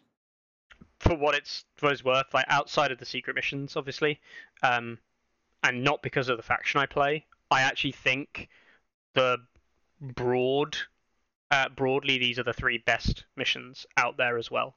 Honed is probably up there with being pretty good as well, and I kind of like Clash, um, and I think Clash is easy for players to play. Um, the only weird ruling with Feast is the weird bit where the token doesn't end up on the corpse pile. That doesn't really happen that often. But the rules for all three of these modes are fairly straightforward, easy to follow. The game mode isn't the breaker for the games; it's the way you play the game mode and your game plan into them. Um, and I think that that Yeah. is, I think it's a good selection of three. Personally, I like those three as a choice. Um, yeah. How did you do your modes at the Canadian? Oh, very similar kind of concept. So there's four rounds, and I said I want one of each major kind of thing. So I want one Yeah. scenario that's got the five objectives. I got one that's down the middle. I, I want one weird scenario, be it Dark Wings or Winds of Wind. And then I wanted something fighty, but I don't remember what the fighty scenario was. Um, probably yeah, I wanted variety. Probably Clash. Maybe it was Clash. I can't remember Yeah. anymore. Yeah, But, they're, they're, uh, all generically like kind of like the, the, there's the there's the five objectives, there's the three down the center, then then there's the alternates like feast or clash or you know like various things. Not that clash doesn't have them down the center, and yes, then there are this um then then there are the secret missions, and I think that it's good to take a selection from all, and yet I think that here we stand is too far out of the way and a bit weird. Um, and I just wish that the community was more on board with Winds of Winter. And, and, and this year, we're not going to force it down people's throats. Mhm. Yeah. Yeah, I'm I'm I'm sad. I mean, I understand your reasoning and it does make a lot of sense, but I I do love Wins and Honed and Ready because I sorry, Here We Stand. I love that in Here We Stand, your NCUs can do something different besides playing the zone, and there's another level of thinking involved in terms of putting your units in the right quarters. I love all that, but I know that it's causes a lot of par- par- paralysis as well in terms of Yeah. how to um, spend your time. So I completely understand the reasoning, uh, and I'm sad that with 100 players, you're going to get people who are not very familiar with these scenarios. So I completely understand. Uh, I've just scanned through the rest of the document, all the various different other bits outlined, like 40 point lists, two of them, how you submit them, taking you through all that. I'm not going to spend a long time going through this with people because most of this is fairly straightforward for the people who would be watching this kind of video anyway. But obviously, the the, uh, the FAQ is there, sorry, the uh, rule pack is there available on the Discord should you want to read through it yourself. Um, it's got the closing dates for list lock and things like that, um, which will be the 25th of September. So, uh, anyone worried? That's uh, 25th of September. Shall I shall I try and get my list in before list lock this time, Carlo, or shall I try and miss them? Uh, yeah, help. it would Yeah. help, wouldn't it? it's all right. I'll bring a mammoth. Um, what you need to bring, it's fairly standard stuff again. Uh, do we actually? Um, yeah. So we don't actually know if we say it. So Stephen, although uh, Stefan brings It's up a, selected terrain. it is selected Uh, terrain. Unless, unless me, me, me, me and Teddy are about to have an argument. Um, It's yeah, selected. maybe, it, maybe, maybe it's not answered. Yeah, I mean, uh, Yeah. That could be added into version two. There we go. It does say um, to cover all of their own choices, in addition to two court spars and a castle wall section. So I mean, hopefully, but there's no harm. Round pairings, talking about that again, same stuff. First two rounds, um, uh, first two rounds avoid club pairings. So Carlo will fix it for the LGT for that first round club pairing thing because if he doesn't, It doesn't break when I use it. That's why it hasn't already been fixed. uh, I, was, I, I like the idea of Carlo having to manually uh, draw 128 players without uh, with avoiding club pairings. That would be fun. Um, so yeah, knows his gene code when he uh, presses the button. yeah. Um, uh, any normal standard uh, stuff for uh, winning and losing. Draws are defined, I believe, here. Um, so if you're worrying about draws, we do the draws as we normally would. Points remaining on the table at the end of the game. Um, don't do a little finger and Tom. So uh, um, yeah, don't do what they did last year uh, because we we don't definitely don't do that. That's just an actual draw, draw, draw. Recording event, uh, recording results, anything there, not weird or anything like that. Prizes, I'm not going to go through all of them, but it's all the stuff that we kind of awarded last year, right? So, uh, first, second, third. Um, each faction, including neutrals, gets a faction uh, thing as well. Um, you'll then have the best overall army and the best individual painting. Um, individual, individual painting uh, judged by Duncan, who'll be at the event. Um, and that will be infantry or cavalry, no tray, just the best model. Infantry or cavalry with tray, units, and best solo tray, either small solo or large solo, including tray. I'm Okay. sure you've already talked about this, and it's probably in the doc. But is there a restriction on what's available in the UK in terms of releases? Yes, Anything go? yeah, and There is. then It has not been finalized. No. We were trying. We're trying to give as much time as possible for some things to possibly turn up. Yeah. But Oh, Martells. yeah, uh, not much else. There's actually an unfortunate list of things that I've never seen UK release. Mm. Um, the big one, red cloaks. like that, like that does never seen play, and um, and unfortunately, I was talking to Mikel, um, and I won't go into what he was saying, but like Greyjoy Hero Box Two isn't out in the UK, which for a lot of Greyjoy players who are looking to do very well is an unfortunate knock-on effect. Um, most sporting uh, gets, a, of course, a, a big shout as well, and Wooden Spoon. Um, so those will be up for grabs just like we did last year. Um, rules disputes, consult the FAQ, consult the rulebook, consult the official FAQ, consult the event FAQ, then go to Carlo. I don't know if we've got it in here. yes, we've got it there. Every two tables will share a red card that a player may hold in the air. This is because Carlo is too short. No, um, Carlo can see these red cards being held in the air and go and deal with it. Um, there we go. It's going to be a large event. 64 tables playing a song, plus a couple of other tables with other bits and bobs happening on them. Like, it's a massive event. Hold a red card up if you've got a question. Um, yeah. Uh, timekeeping is going to be relatively strict, um, and you're going to call out times, times, aren't you? Uh, like Mhm. a very yeah, time we will have a tannoy this year, a working tannoy. Um, and then a load of bunch of useful uh, resources and stuff you can check out as well. There you go. There's a quick rundown of Hopefully, there'll be pack. multiple people streaming, multiple tables on every day of the event. So again, no promises because you can't promise something and then you, the worst thing you do is promise something and deli- uh, not deliver on it. But for example, I know that um, uh, Daryl and Scott are looking to stream for NRG. Uh, we've got um, some of the guys from Rotterdam White Scars are looking to stream some stuff. Um, Mhm. I don't know that there's one or two others, right? I, I Um, don't, I don't know who else will be because obviously streaming will require like people to be not playing and stuff like that. So Yeah. I don't know if um, if DMG or anything are going to come down and video some stuff as well. I think Aaron was keen to do that for Dead Matter. Um, we'll see. We'll see how you know turns up on the day. I don't think there's any at this point. I don't think we're going to turn anyone away, right? Um, uh, go on, Arakas. What's your question, or what were you going to say?